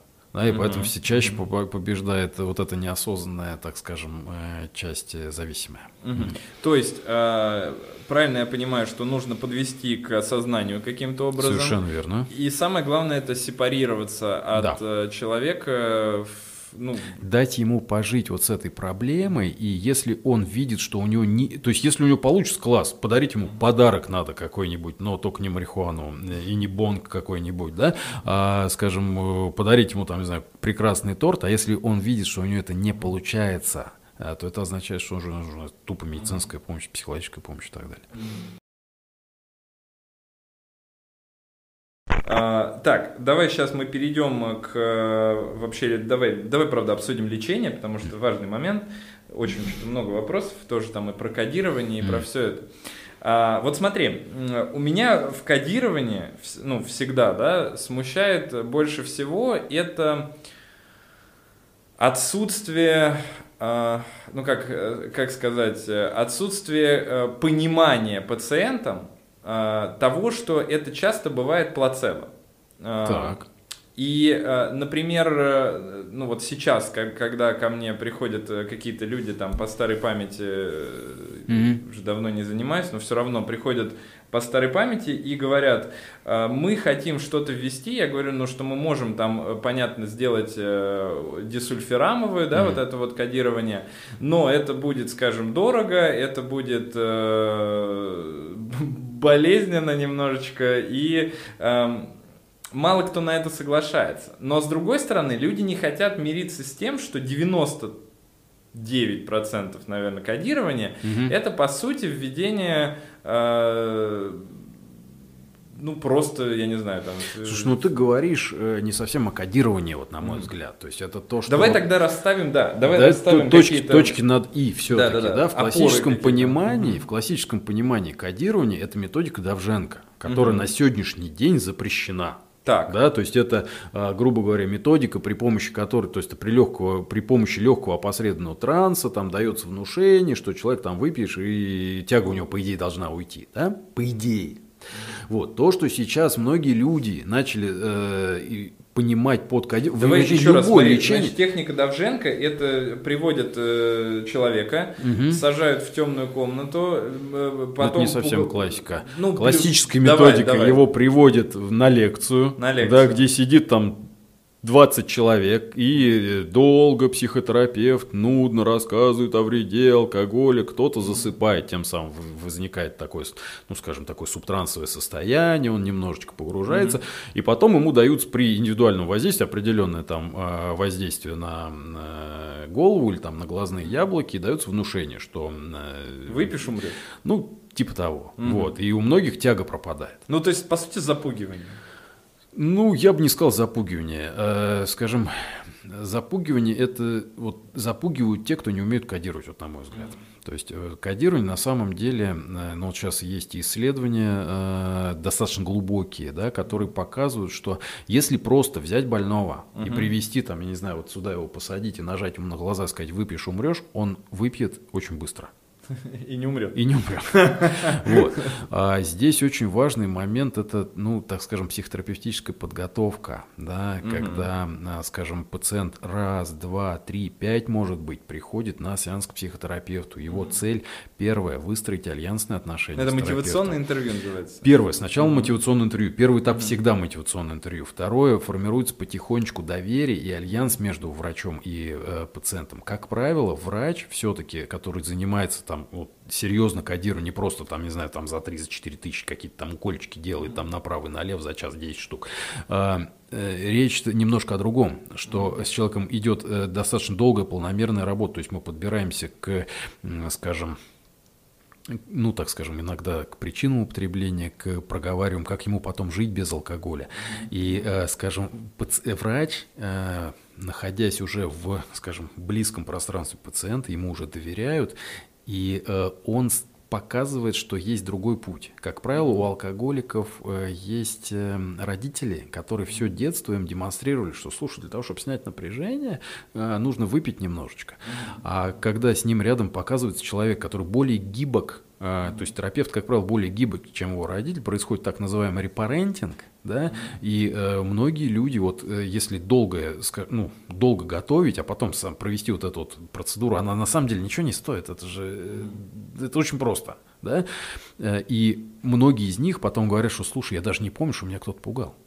Угу. Они потом приходят и говорят, слушай, мы так хорошо поговорили, я вышел, мне пере, я перестал То есть процедура пить. сама, по сути, имеет такой фигуральный... Э, Фактически, да. да. Это формальное, на, вот на мой взгляд, это угу. очень формальный. Как она будет проведена? Будет она проведена там у, у, нажатием на глаза, инъекции, там, не знаю, иглоукалыванием, чем угодно. Угу. Самое главное, вот это контакт. И э, контакт до угу. процедуры и зачастую после. Угу. Потому что многие люди, выйдя с кодирования, они же, им вы сказали, как ты говоришь, любишь это слово, выпьешь, умрешь, да, выпьешь. То есть ему сказали, выпьешь, умрешь, он вышел, говорит, нифига себе, как теперь дальше жить-то вообще? Да, а если мне подольют, а если там, не знаю, ну, я где-то ошибусь и так далее. И потом нужно, э, ну вот на мой взгляд, очень долго сопровождать этого пациента. Угу. Потому что он же зачастую, вот, э, не знаю, мои наблюдения показывают, что человек, который начал употреблять тяжело алкоголь или наркотик, он замораживается на том возрасте, где он начал употреблять. Если он тяжело начал. Ну, то есть, грубо говоря, там, скажем, мальчик начал употреблять наркотики в 15 лет, пришел, когда, тебе, когда ему 35.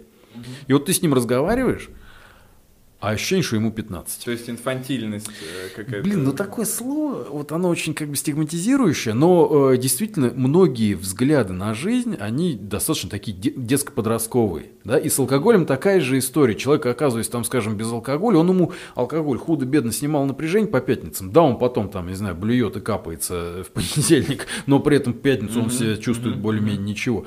И тут он, опа, а что мне дальше делать? И зачастую его потом год, два, три надо вот психотерапевтически сопровождать сопровождать, показывать его там за ручку вести. Нет, но все-таки это разные вещи, ведь кодирование и э, когнитивно там поведенческая терапия, например, алкоголизм, это разные вещи. Разные. Вот, и то есть в первую очередь ты сейчас говоришь о таком грамотном подходе, который, э, я так понимаю, и в клинических рекомендациях тоже доказательность имеет психотерапевтическая поддержка, да. все эти мотивационные интервью да. э, и так далее. А кодирование, само по себе, сама по себе процедура кодирования, ну, это все-таки что-то сродни плацебо. Да, да, угу. здесь я с тобой согласен. И именно из-за этого сейчас э, многие... Потому что это же методика, как я вижу, ей очень спекулируют. Угу. То есть, когда однозначно, там появил... однозначно, когда конечно. появился Давженко, да, там сколько лет назад, 40 лет назад, он, вау, то есть у него, но Давженко же на самом деле в чем была его гениальность? Он очень отсевал себе пациентов, он брал не всех, да, то есть у него был вот именно тот самый подход, про который мы сейчас говорим. Потом все увидели, что на этом, а, можно хорошо заработать, да, в наркологии, б, для родственников это, вау, что-то сделали, он не пьет. Угу. Про пациентов многих, к сожалению, начали забывать, угу. да, и э, из-за этой спекуляции развелось, что какая-то там инъекция, которая, опять же, там сколько стоит копейки какие-то денег, э, вылечит тебя навсегда. Не вылечит не, это сто пудов не вылечит. Так, ну а вообще медикаментозные методы, да, давай? Медикаментозные, ну, по большому счету, э, на сегодняшний день две, наверное, основных группы можно выделить. Первое – это сенсибилизирующие препараты, то есть это препараты из группы тетурам, диосульфирама, там, э, мидзо и так далее. Ну, то есть ну, это то есть когда это вводится в организм э, препарат, вещество? и если вдруг человек употребляет алкоголь, то ему становится плохо. плохо. То есть это там разные телесные ощущения. Это первый момент. И второй момент – это препараты, нацеленные на снижение влечения к алкоголю. И здесь это поле не паханное, это может быть начало, э, кстати, вот много у меня сейчас тоже наблюдений, э, даешь антидепрессанты, и э, человек перестает употреблять алкоголь. То есть, э, как правило, если есть какой-то эндогенный депрессивный компонент, на антидепрессантах им становится легче выдерживать, угу, ну, вы, угу. выживать без алкоголя. Но еще а же е... нельзя все-таки... При антидепрессантах нельзя, да, да, конечно, да. конечно. Но здесь очень много чего работает. Угу. Потом есть препараты, которые при в классическом понимании при эпилепсии понимаются, да, э, принимаются за счет там, снижения э, там, импульсивности, компульсивных каких-то явлений внутри головного мозга, люди тоже перестают употреблять. Ну и часто сейчас используются препараты при алкогольной зависимости, если мы про алкоголь говорим, которые раньше использовались используясь при героине. То есть это блокатор опиоидных рецепторов. Э, основная цель тоже снижение э, влечения к алкоголю. Но это они снижают эффект. Э, снижают эффект да, от алкоголя. Выпивает, Слушай, ну, он качается, но не чувствует эйфории, нет. да. Но при этом, кстати, вот тоже есть наблюдение, что люди многие вообще отказываются. То ли это плацебо история, то ли еще что-то. Ну, сейчас появляется там акомпразат. Ну, смысл в том, что есть препарат, который запрещают пить, есть препарат, который там не запрещают, но снижают тягу. Вот ну а вообще, насколько, как ты считаешь, эффективно запрещать, да, вот если, ну, условно говоря, человек э, просто запереть его дома, ну, там, допустим, да, и, э, ну, я не знаю, допустим, он сам это принял решение, э, заперся дома, полгода не выходил, естественно, ничего не употреблял, э, и насколько это вообще эффективно? Или он выйдет и, скорее всего, это войдет в социум? Сразу я вспоминаю вот эту вот историю, когда ко мне привели как наркозависимого, и папа у него там большой военный начальник, и говорит, нафиг ваше лечение, это долго, это дорого, давайте его на маяк отправим. И отправили на маяк. Представляешь, отправили на маяк, он там прожил какое-то время в море, там нет стоило его вернуть на большую землю, тут же начал употреблять. То есть э, чисто ограничительные меры, они, конечно, не работают. не работают. И во всех тех же самых рекомендациях клинических ты увидишь, и все увидят, что э, чисто если дать дисульфирам, да, или там, ну, запрещающий препарат, э, эффект не будет высокого. Да, сколько женщин, например, э, начинают, они же, пациент не идет лечиться, они начинают гуглить, да, что бы ему подсыпать в еду, например, да, или там еще что-то сделать, и выгугливают, а в итоге он как пил, так и пьет. Во-первых, там его... Ну, еще от дисульфирам ведь могут, может быть Умереть более может. Да, серьезные проблемы, да, если да, подсыпать да. в еду не ту дозировку особенно. Даже могут быть проблемы для женщины. У меня пример есть очень мощный, когда женщина подсыпала определенные вещества, а мужик узнал. Ему угу. друзья там подсказали, он говорит, что это, говорит, я после борща типа выпиваю, у меня рожа красная такая, значит, а дышка туда-сюда. Он взял и ударил. Она возьми да помри. Да? То есть там разрыв э, височной артерии. Эм, опасно, это очень опасно. Нарушение конституционных свобод и вообще добровольность лечения здесь очень важно. Угу, угу. Так, э, тоже угу. вопросов 15, наверное, одинаковых. Да. Женский алкоголизм. Э, Что же? Вот, э, да, для меня, конечно, это, ну, очень такая Э, история печальная в плане, я имею в виду, что э, очень много вопросов, mm. и э, как об этом говорить э, с учетом там современного мира и социальных многих факторов, э, я не знаю лично. Э, но есть этот, да, ну, скажем, такой легенда, миф о том, что женский алкоголизм гораздо более опасный, mm. женщины хуже вылечиваются э, и так далее тоже прям в топ вопросов к наркологу входит вот эта вот история про женский алкоголизм. Э, мы даже в свое время как брошюрку выпускали на эту тему. И здесь я, наверное, так отвечу, что э, он ничем не отличается от мужского. И это действительно в, по большей части это миф. А, проблема здесь в другом. Женщины, как правило, обращаются позже, чем мужчины. Почему? Э, я думаю, что здесь не знаю, может быть, работает фактор социального осуждения. А, женщина, когда уже приходит, это как минимум вторая стадия алкогольной зависимости, глубоко зашедшая. Угу. А, когда они приходят, да, когда вот этот феномен, не знаю, социального дна, а, ну, вернее, феномен дна у наркологических пациентов, да, когда они начинают чувствовать какие-то последствия, у женщин это зачастую ну как, э, вот, не знаю, наверняка видел алкоголиков мужиков, да, которые там по 30 лет пьют, по нему в понедельник я в жизни не скажу, что он три дня пропил, да, то есть он бодр, свеж, в пиджачке, в галстучке, там еще в чем. Если женщина выпивает 3-4 дня, она очень внешне меняется, да, и все прекрасно представляют женщину алкоголь зависимую, например, то есть это там мешки под глазами, обвисшие щеки, э, отсутствующая попа, и они... Э, Но с гормональным фоном связано. Как правило, да, да, да, то есть они становятся, так скажем, асексуальны, и их очень быстро бросают. Ну, ну, то есть вот мужчин, даже если он алкоголик, он нет, нет, с такой я жить не буду. И, а приходят они, как правило, очень поздно, когда уже там серьезные органические изменения внутри головного мозга. А если женщина пришла вовремя, на мой взгляд, она лечится так же, а то и лучше, чем мужики. Угу, угу. Это моя В общем, точка. приходите вовремя Да. к наркологу. Так, ну давай э, дальше. А, итак, э, у нас осталось э, очень много вопросов неотвеченных, но э, я выделил два. Э, Самые такие, на мой взгляд, важные, социальные и, эм, ну, которые точно стоит озвучить. Мгм. Первое, э, значит, э, как звучит, стоит ли... Сейчас я его потерял куда-то. А, ну, в общем, стоит ли ребенку а, 12-14 лет Мгм. а, давать пробовать за столом алкоголь? Как это делали, В ну, нашем например, детстве. мои родители, я Мгм. думаю, что и большинство. А, Еще топ-10 хреновых вопросов Ну, наркологу. нет, но он важный, э, социально А, очень важный вопрос, он- потому что мне кажется, что э, действительно это ну, имеет значение большое Это- в том, как ты относишься к алкоголю. Я, например, до определенного возраста не относился к алкоголю как к наркотику. Ну, к сожалению, это очень такая частая история. Здесь смотри, и, может быть, я банально буду звучать, но а, на самом деле крайне индивидуальная история. То есть, если есть в семье история алкогольной зависимости, то ребенка надо спасать. И от алкоголя не в 12 лет. И, скажем, я думаю, э, все знакомы с исследованием, что чем раньше человек попробовал алкоголь, тем тяжелее, если у него развивается алкогольная зависимость, тем тяжелее она течет. Да, и- Так, вот это важно. это, А, это факт чем- однозначный. Мгм. То есть средний срок, вот сейчас, вот, например, э, если статистику немножечко, она, понятно, штука упрямая, но все-таки ее пробить. Например, средний возраст обращения за наркологической помощью человека с алкогольной зависимостью это 32-38 лет. Вторая стадия алкогольной зависимости. Как правило, эти люди отвечают, что первое употребление алкоголя у них было где-то в, ну, в 15-16 лет. Ну, 10-11 класс школы, выпускной, вот этот вот классик, там, вот, в красивом платьице, и как что без этого там, без баста обойтись. Вот.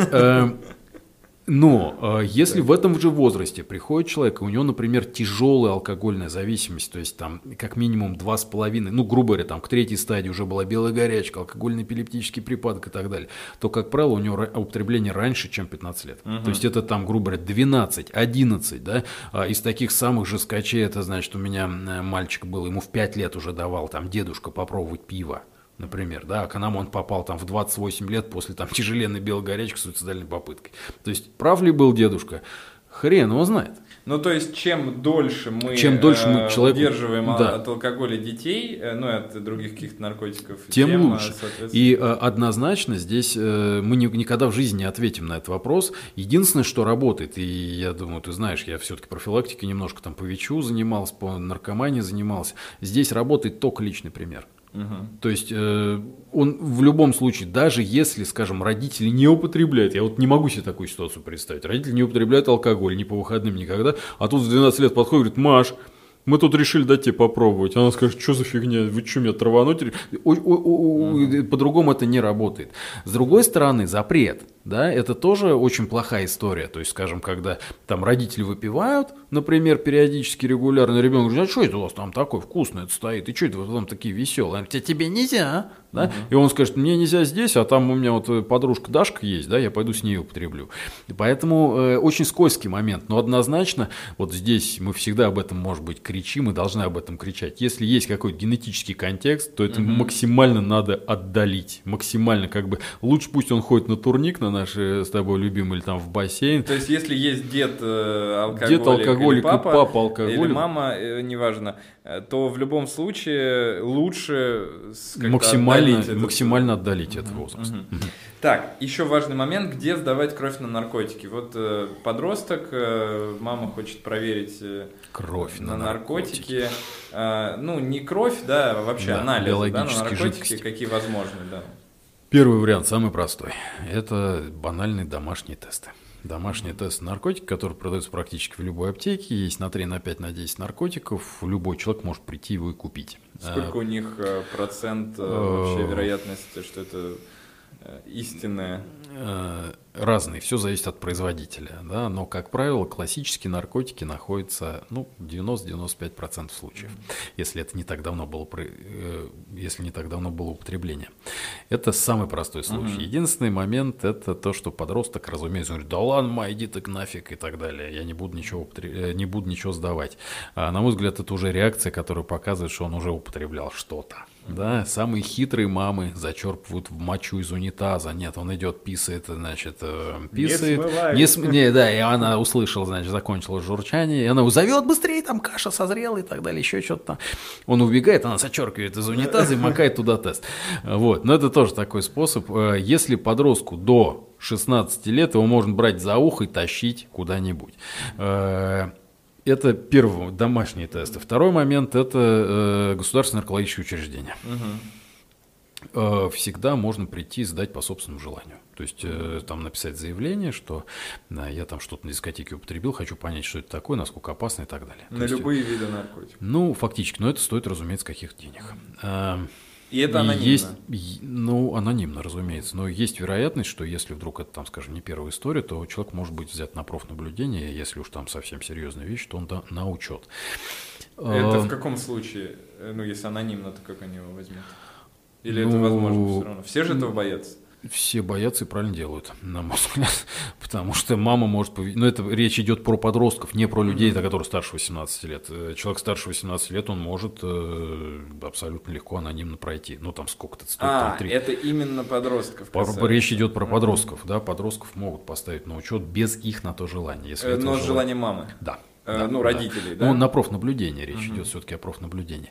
Вот. э, Второй вариант. Третий вариант – это любые независимые лаборатории. Пожалуйста, их э, огромное множество. В любых сетевых лабораториях можно сдать биологический материал на наркотики. То есть в инвитро, в хеликсе... Хеликс, пожалуйста, гемотесты, можно пожалуйста, сдать. всегда можно сдать. Ну, если уж совсем такая трубовая история, что вы видно, что он употребляет, и вы прям очень хотите узнать, что он употребляет, хотя это очень такая очень самообман, да, я вот узнаю, что марихуана, и как будто не надо его лечить, да, Э, это можно волосы сдать.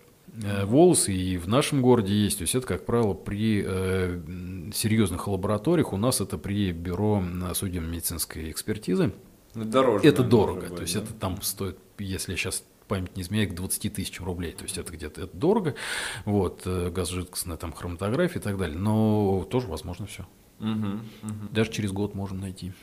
Но мы советуем нашим слушателям э, и зрителям строить доверительные отношения Доверительные с своими отношения, детьми, и конечно. тогда не придется всем этим заниматься. А если придется, то в школах сейчас тестирование. Но Да? там тоже они могут отказаться, ведь если я не ошибаюсь. э, отказаться могут, но нынешняя статистика нашего города показывает, что никто еще практически не Не отказался. отказывался. А если он отказался, то его ставят на профнаблюдение. Это, как всегда, парадокс современной ре- реальности. А, ну и последняя тема, потому что уже очень много всего обсудили. Я думаю, что мы можем лучше еще как-нибудь встретиться, да обсудить. Последняя тема – это в случае, если э, тяжелая наркотическая или алкогольная зависимость. Мгм. И э, есть у нас учреждения, которые называются реабилитационные центры. Так. А, Что это такое вообще? Мгм.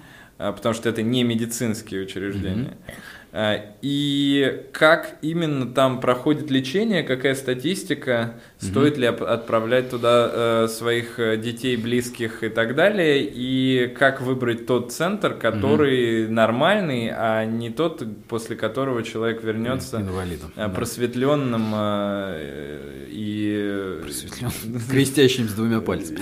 Эм, да. Ну, ты самый сложный вопрос оставил на завязку, ой, на развязку, да?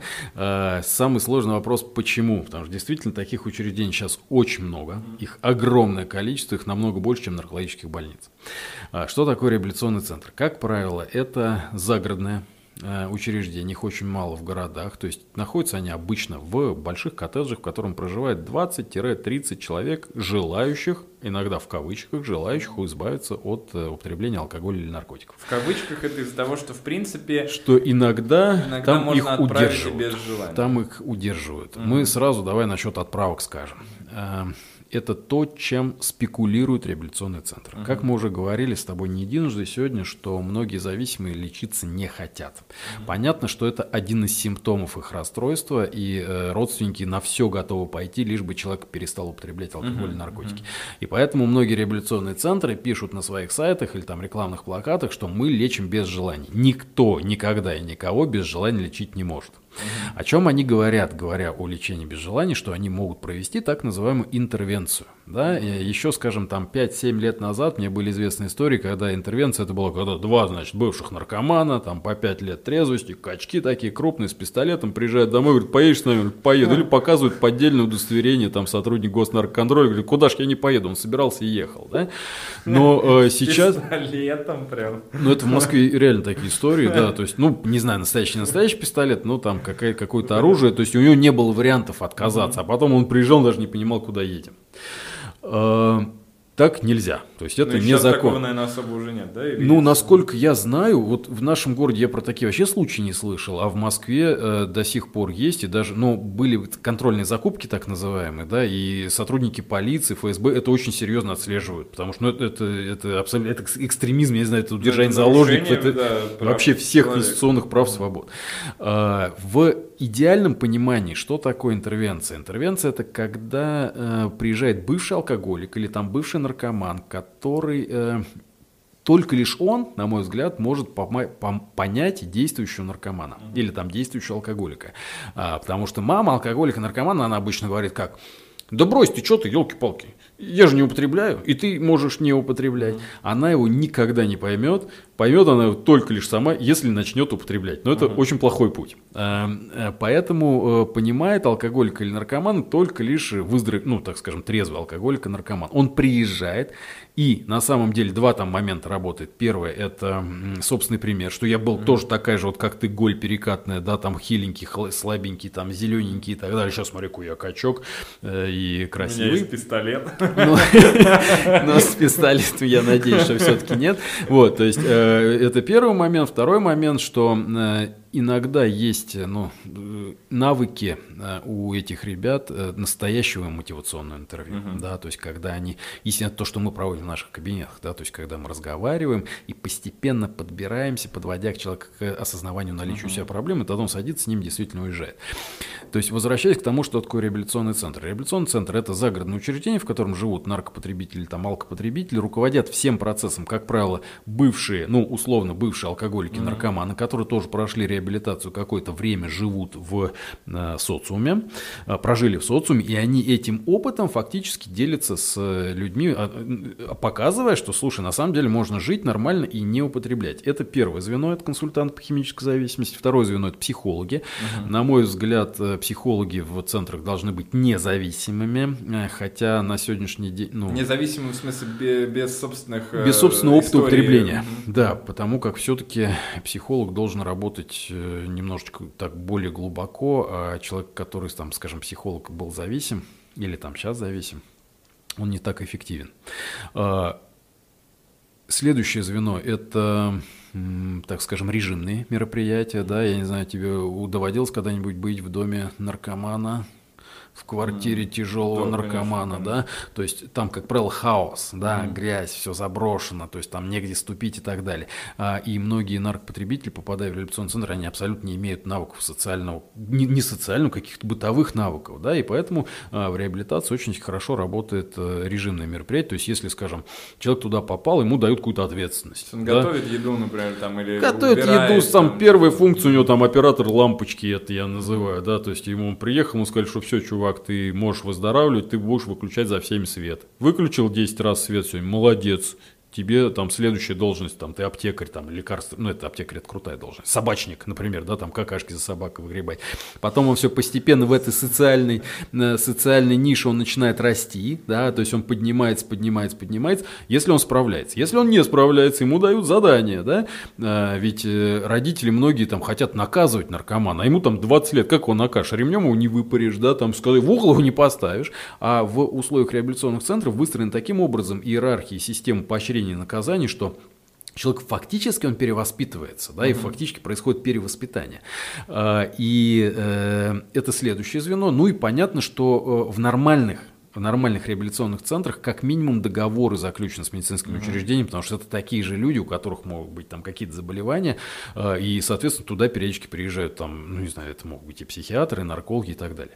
В чем сейчас проблема реабилитации? Что их стало очень много. Почему их стало очень много? То есть вот... э, Потому что как- это хорошие бабки. это очень хорошие бабки, да, то есть средняя там стоимость реабилитации в маленьком, не знаю, там не в провинциальном городе там 50 тысяч рублей, да, ну грубо говоря, их там 30 человек живет в месяц, да, средний срок реабилитации 6-8 месяцев, да, то есть, грубо говоря, там э, за месяц реабилитационный центр может там заработать где-то там полтора миллиона рублей. Понятно, там минус зарплата, что-то, ну, деньги хорошие.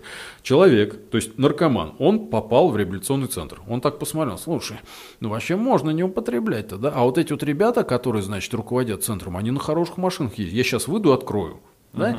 И они начинают открывать, не успев пожить в социуме. То есть у него опыта-то нет никакого. И он начинает подтягивать к себе тех, кто с ним там проходил реабилитацию и так далее. Профессионалами там и не пахнет. Да? За эти деньги, да, то есть вот э, человек наркопотребитель, он, как правило, хитер и изворотлив, я обычно говорю, его мозг нацелен только на, там, на жажду наживы и так далее, э, они запускают огромное количество рекламы, то есть вот там, не знаю, реклам, э, лечение без желания, там uh-huh. некоторые даже приезжают, одевают халаты, приезжают домой, говорят, что мы тебя сейчас продетоксицируем, я там тот еще докторишка, вот, э, соответственно, рынок абсолютно дикий на сегодняшний день, еще, скажем, несколько лет назад по крайней мере, за революционными центрами следили, э, следил госнарконтроль, еще угу. что-то, да. Сейчас ведомства, которое следит за этой деятельностью, фактически нет. Ну, центрального какого-то А, вообще нет? Э, ну, их, не... их то пытались к Министерству социального обеспечения, ага. при, ну, там, при, присовокупить каким-то образом, то к Минздраву. Но это настолько тяжелая категория и самих пациентов, угу. и вот те, кто там работает, что никому не, ну, не нужны, да, но они уже есть, и от них уже не избавишься. Uh-huh, и вот uh-huh. э, регуляция этой деятельности не происходит, и что, естественно, э, сказывается на, на здоровье, соответственно, человека туда попавшего. И э, очень большая проблема, скажем, когда человек, например, ну, там, долго употребляет тот же самый, там, соль, то, что мы с тобой uh-huh. утреб... Э, рассказывали, да, э, у него часто там субпсихотические изменения, то есть там голоса, еще что-то. Он туда попадает, его там психиатр не видит, ему прежде всего первые 2-3 месяца медикаментозная помощь нужна, головку восстановить, там нарушенные функции восстановить. А он уже шаги шагает, 12-шаговую программу шагает, да, или там киношки программные смотрит. Какие киношки ему в голос внутри головы, говорит, съешь э, там консультанта, да, или там переспи с, э, не знаю, с mm-hmm. оператором лампочки, да, ему вообще не до шагов. Mm-hmm. И поэтому, э, во-первых, сроки реабилитации удлиняются, результативность снижается и так далее. Очень большая проблема, но она на самом деле начинает выстраиваться. Как правило, эти реабилитационные центры, они все-таки коммерческие, но при этом есть очень неплохие примеры государственных учреждений. Mm-hmm. Например, в Москве их достаточно достаточно много. То есть в Москве есть государственные, э, и единственный вот вопрос, да, вот когда человек ложится в эти центры, все же очень переживают, что... Учет. Учет, да. да. да. То есть в государственных, наверное, автоматом, Одна, да? Автоматом учет, ну, потому что мы должны все-таки об этом сказать, что ничего не бывает бесплатно. Наркотики стоят денег, и лечение тоже стоит денег. Если э, человека нет денег на реабилитационный центр коммерческий, вот тех цифр, которые мы озвучили, за него кто-то должен платить, оплатить, ну, там, еду, я не знаю, там, медикаменты, консультантов и так далее. Э, это стоит приличных денег. И поэтому, если человек, скажем, там, э, где-то употребляет в, Москве и хочет э, пройти нормальную реабилитацию, он вынужден встать на учет, угу. чтобы город выделял деньги на его лечение. Город или там область. Там, ну, понятно, да. да здесь и... другого пути просто нет. И на самом деле наркологический учет, это многие его боятся, но на самом деле это, ну, на мой взгляд, он должен быть, и э, он во многом оправдан. Да? Он не всегда оправдан, может быть, для э, ну, таких людей, как мы с тобой опять же говорили, которые там по вечерам выпивают по рюмочке, да, и никому не вредят. Но человек, который употребляет тяжелые наркотики, да, в большом стаже, он же по большому счету может быть весьма социально опасен. Ну, скорее всего, он сядет за руль рано или да, поздно да. и кого-нибудь... Э, ну, или там укусит, вот то, что мы с тобой говорили, опять же. Да, то есть, поэтому система учета, она должна быть. Это люди, которые теряют разум и совершают очень такие нехорошие поступки. Так, ну вроде разобрались с реабилитационными угу. центрами. Да. А, давай будем потихонечку заканчивать. Угу. А, значит, мы с э, тобой одно только не сказали. Ты, ты задал вопрос, а мы, наверное, до него не дошли. Какой? Насчет э, как, как э, выбрать реабилитационный центр, а, который не выбрать, навредит. Да, да, да, да, да. Как выбрать? Слушай, ну вот не знаю, тысячи, наверное, сайтов я пересмотрел в копейку все одинаковые. То есть вот если угу. сейчас, не знаю, ввести в поисковой строке в Google э, там лечение наркозависимости, выйдет сайтов намного больше, чем реально существующих реабилитационных угу. центров. Связано это с тем, что в, там, в погоне за деньгами э, репцентры делают себе несколько сайтов, лишь бы просеять угу. к себе, взять вот побольше, побольше людей. И сайты все в копейку одинаковые. Но, на мой взгляд, нельзя верить... Эм, так скажем, вот этой обол... А, ну, интернет-ресурсу. Да? Mm-hmm. Более того, они многие сейчас вышли в тот же самый YouTube, где мы с тобой сейчас сидим, а, и они рассказывают одно и то же. То есть вот э, руководители реп-центров э, ну, на свой лад пересказывают одни и те же книги. Да? Опять mm-hmm. цель та же, привлечь себя чем больше, тем лучше людей. Мне кажется, единственный вариант э, не ошибиться – это прийти по рекомендации. То есть это, скажем, если ну, там, ваш сосед проходил реабилитацию, mm-hmm, куда-то попал, либо там, я не знаю, что за проблема, позвонить врачам. Это же вообще не проблема. То есть мы их более-менее знаем. Я, например, во, мне, во многие центры езжу, смотрю, прежде чем с, с ними начать взаимодействовать. Более того, с некоторыми центрами ты начинаешь работать, а через 2-3 года они портятся, если можно mm-hmm. так сказать. Да? То есть это опять трехгодичный цикл. Они начинают, опять же, в, там, в жажде наживы, да, начинают там увольнять дорогих специалистов, нанимают там всех, всех подряд. Поэтому, мне кажется, лучше спросить у кого-нибудь. И э, более того, есть реестры. Э, в больших городах сейчас есть реестр реабилитационных центров, в который входит, как правило, проверенная реабилитация. Туда приезжает прокурор, Роспотребнадзор, то есть вот, ну, а, определенные... То есть рейтинги какие-то. Но это не рейтинг, это все-таки такая коммерческая история. У государства пока до рейтингов, наверное, не добралось, но есть определенный центр, в который точно мы знаем, что там не убьют. Uh-huh. Да? А, а есть, ну, вот, который ты сказал, как двумя пальцами начнут креститься, есть там аллилуйные они называются. Да, да, вот такие. это, кстати, тоже, да, последний тоже uh-huh. момент. Почему очень часто, а, когда я еще работал в наркологии, mm-hmm. я встречал то, что люди э, после того, как были зависимы, отправляются в какой-то реабилитационный mm-hmm. центр и приезжают оттуда, э, ну, скажем, одухотворенными и часто религиозно-фанатичными. Здесь я думаю, что два момента работы. Во-первых, э, очень многие реабилитационные центры, в том числе сетевые реабилитационные центры, они э, основаны на какой-то духовности. Да? Потому что мы с тобой вот в одном или сколько у тебя тут получится, два подкаста обсудили биологическую, психологическую, социальную контексты наркотической зависимости. Мы не коснулись духовности, да, mm-hmm. которая однозначно тоже повреждается, и некоторые, наоборот, начинают употреблять, испытывая духовную пустоту. Э, поэтому почему могут выцерковиться, так скажем? Во-первых, то есть он в реп-центр приехал, ему сказали, друг, читай синюю книгу. Синяя книга, там, 12 шагов, там, алкоголиков, наркоманов. Ему говорит, высшая сила твоя тобой руководит, не ты тобой И каждый понимает по-своему. Кто-то говорит, что это там групповая работа высшей силы, а кто-то говорит, слушай, это Будда, или там, я не знаю... Ну, 12 э, шагов, насколько я знаю, вот угу. тот мужчина, да, который написал это 12 шагов, он был глубоко религиозным. Ну, разумеется, разумеется. И они назвали это высшей силой, сейчас, опять же, немножечко там реструктуризируется, понимание другое формируется и так далее, но не суть. А, то есть это первое, что там ему 12-шаговые программы говорят, что, слушай, есть высшие силы, и он увидел, что это Христос, например, и там воцерковился. А, Второй момент, многие же есть центры, которые э, только лишь духовностью работают. Есть э, группа реабилитационных, ну, не знаю, не группа, наверное, можно, нельзя так сказать. А, то есть есть некоторые реабилитационные центры, которые при храмах, при монастырях. Почему бы ему там не воцерковиться? Да? Потому что э, для многих э, инструмент трезвости – это молитва.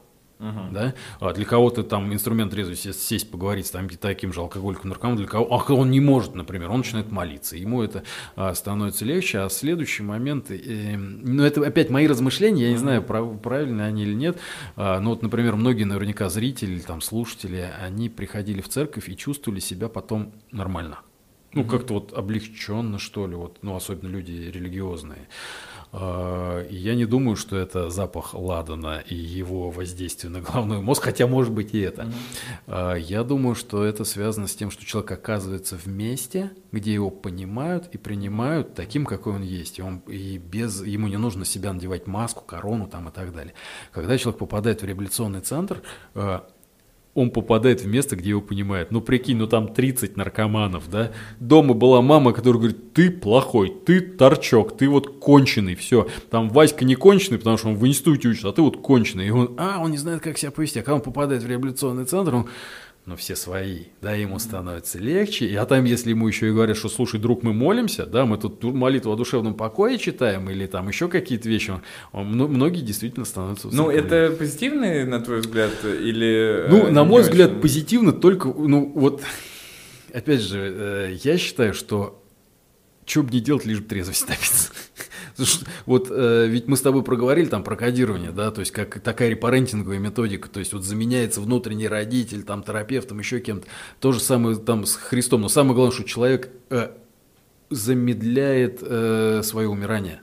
Да каким образом он это делает? Да вообще, хоть, не знаю, хоть пусть шапочку из фольги носит, лишь бы не употреблял и прожил чуть подольше. Ну вот так мой внутренний доктор говорит. А уж э, через молитву или там через что-то. Ну еще. понятно, ну то есть это уже такой, скорее, какой-то социальный тоже аспект. Ну, фактически ведь, э, ну, употребление алкоголя, наркотиков, мы опять же касались с тобой, что это э, сам повреждающее поведение, риск Э, преждевременной смерти велик настолько, что просто там передозировка, суицид и так далее. И пусть он лучше молится и будет живой, чем он будет там в могиле и э, в шапочке с фольги. Но атеистом. Но атеистом. На этой прекрасной ноте мы, пожалуй, закончим. А, спасибо большое тебе за подкаст, было очень круто. Спасибо, что позвал. Ребят, э, оставляйте какие-то вопросы э, дополнительные по наркологии. Может быть, мы что-то еще в будущем угу. такое снимем. С удовольствием. Пишите комментарии, любые, попробуем поотвечать. В принципе, кстати, ты можешь ведь тоже поотвечать, Я с удовольствием, да? да, с удовольствием. На, прям на, под видео пишите. А, подписывайтесь э, на канал, видео выходит у нас каждую субботу. Обязательно подписывайтесь на мой инстаграм, там тоже очень много всего интересного. И удачи. Спасибо большое, Сергей. Спасибо, Кирилл. Всем пока. Пока.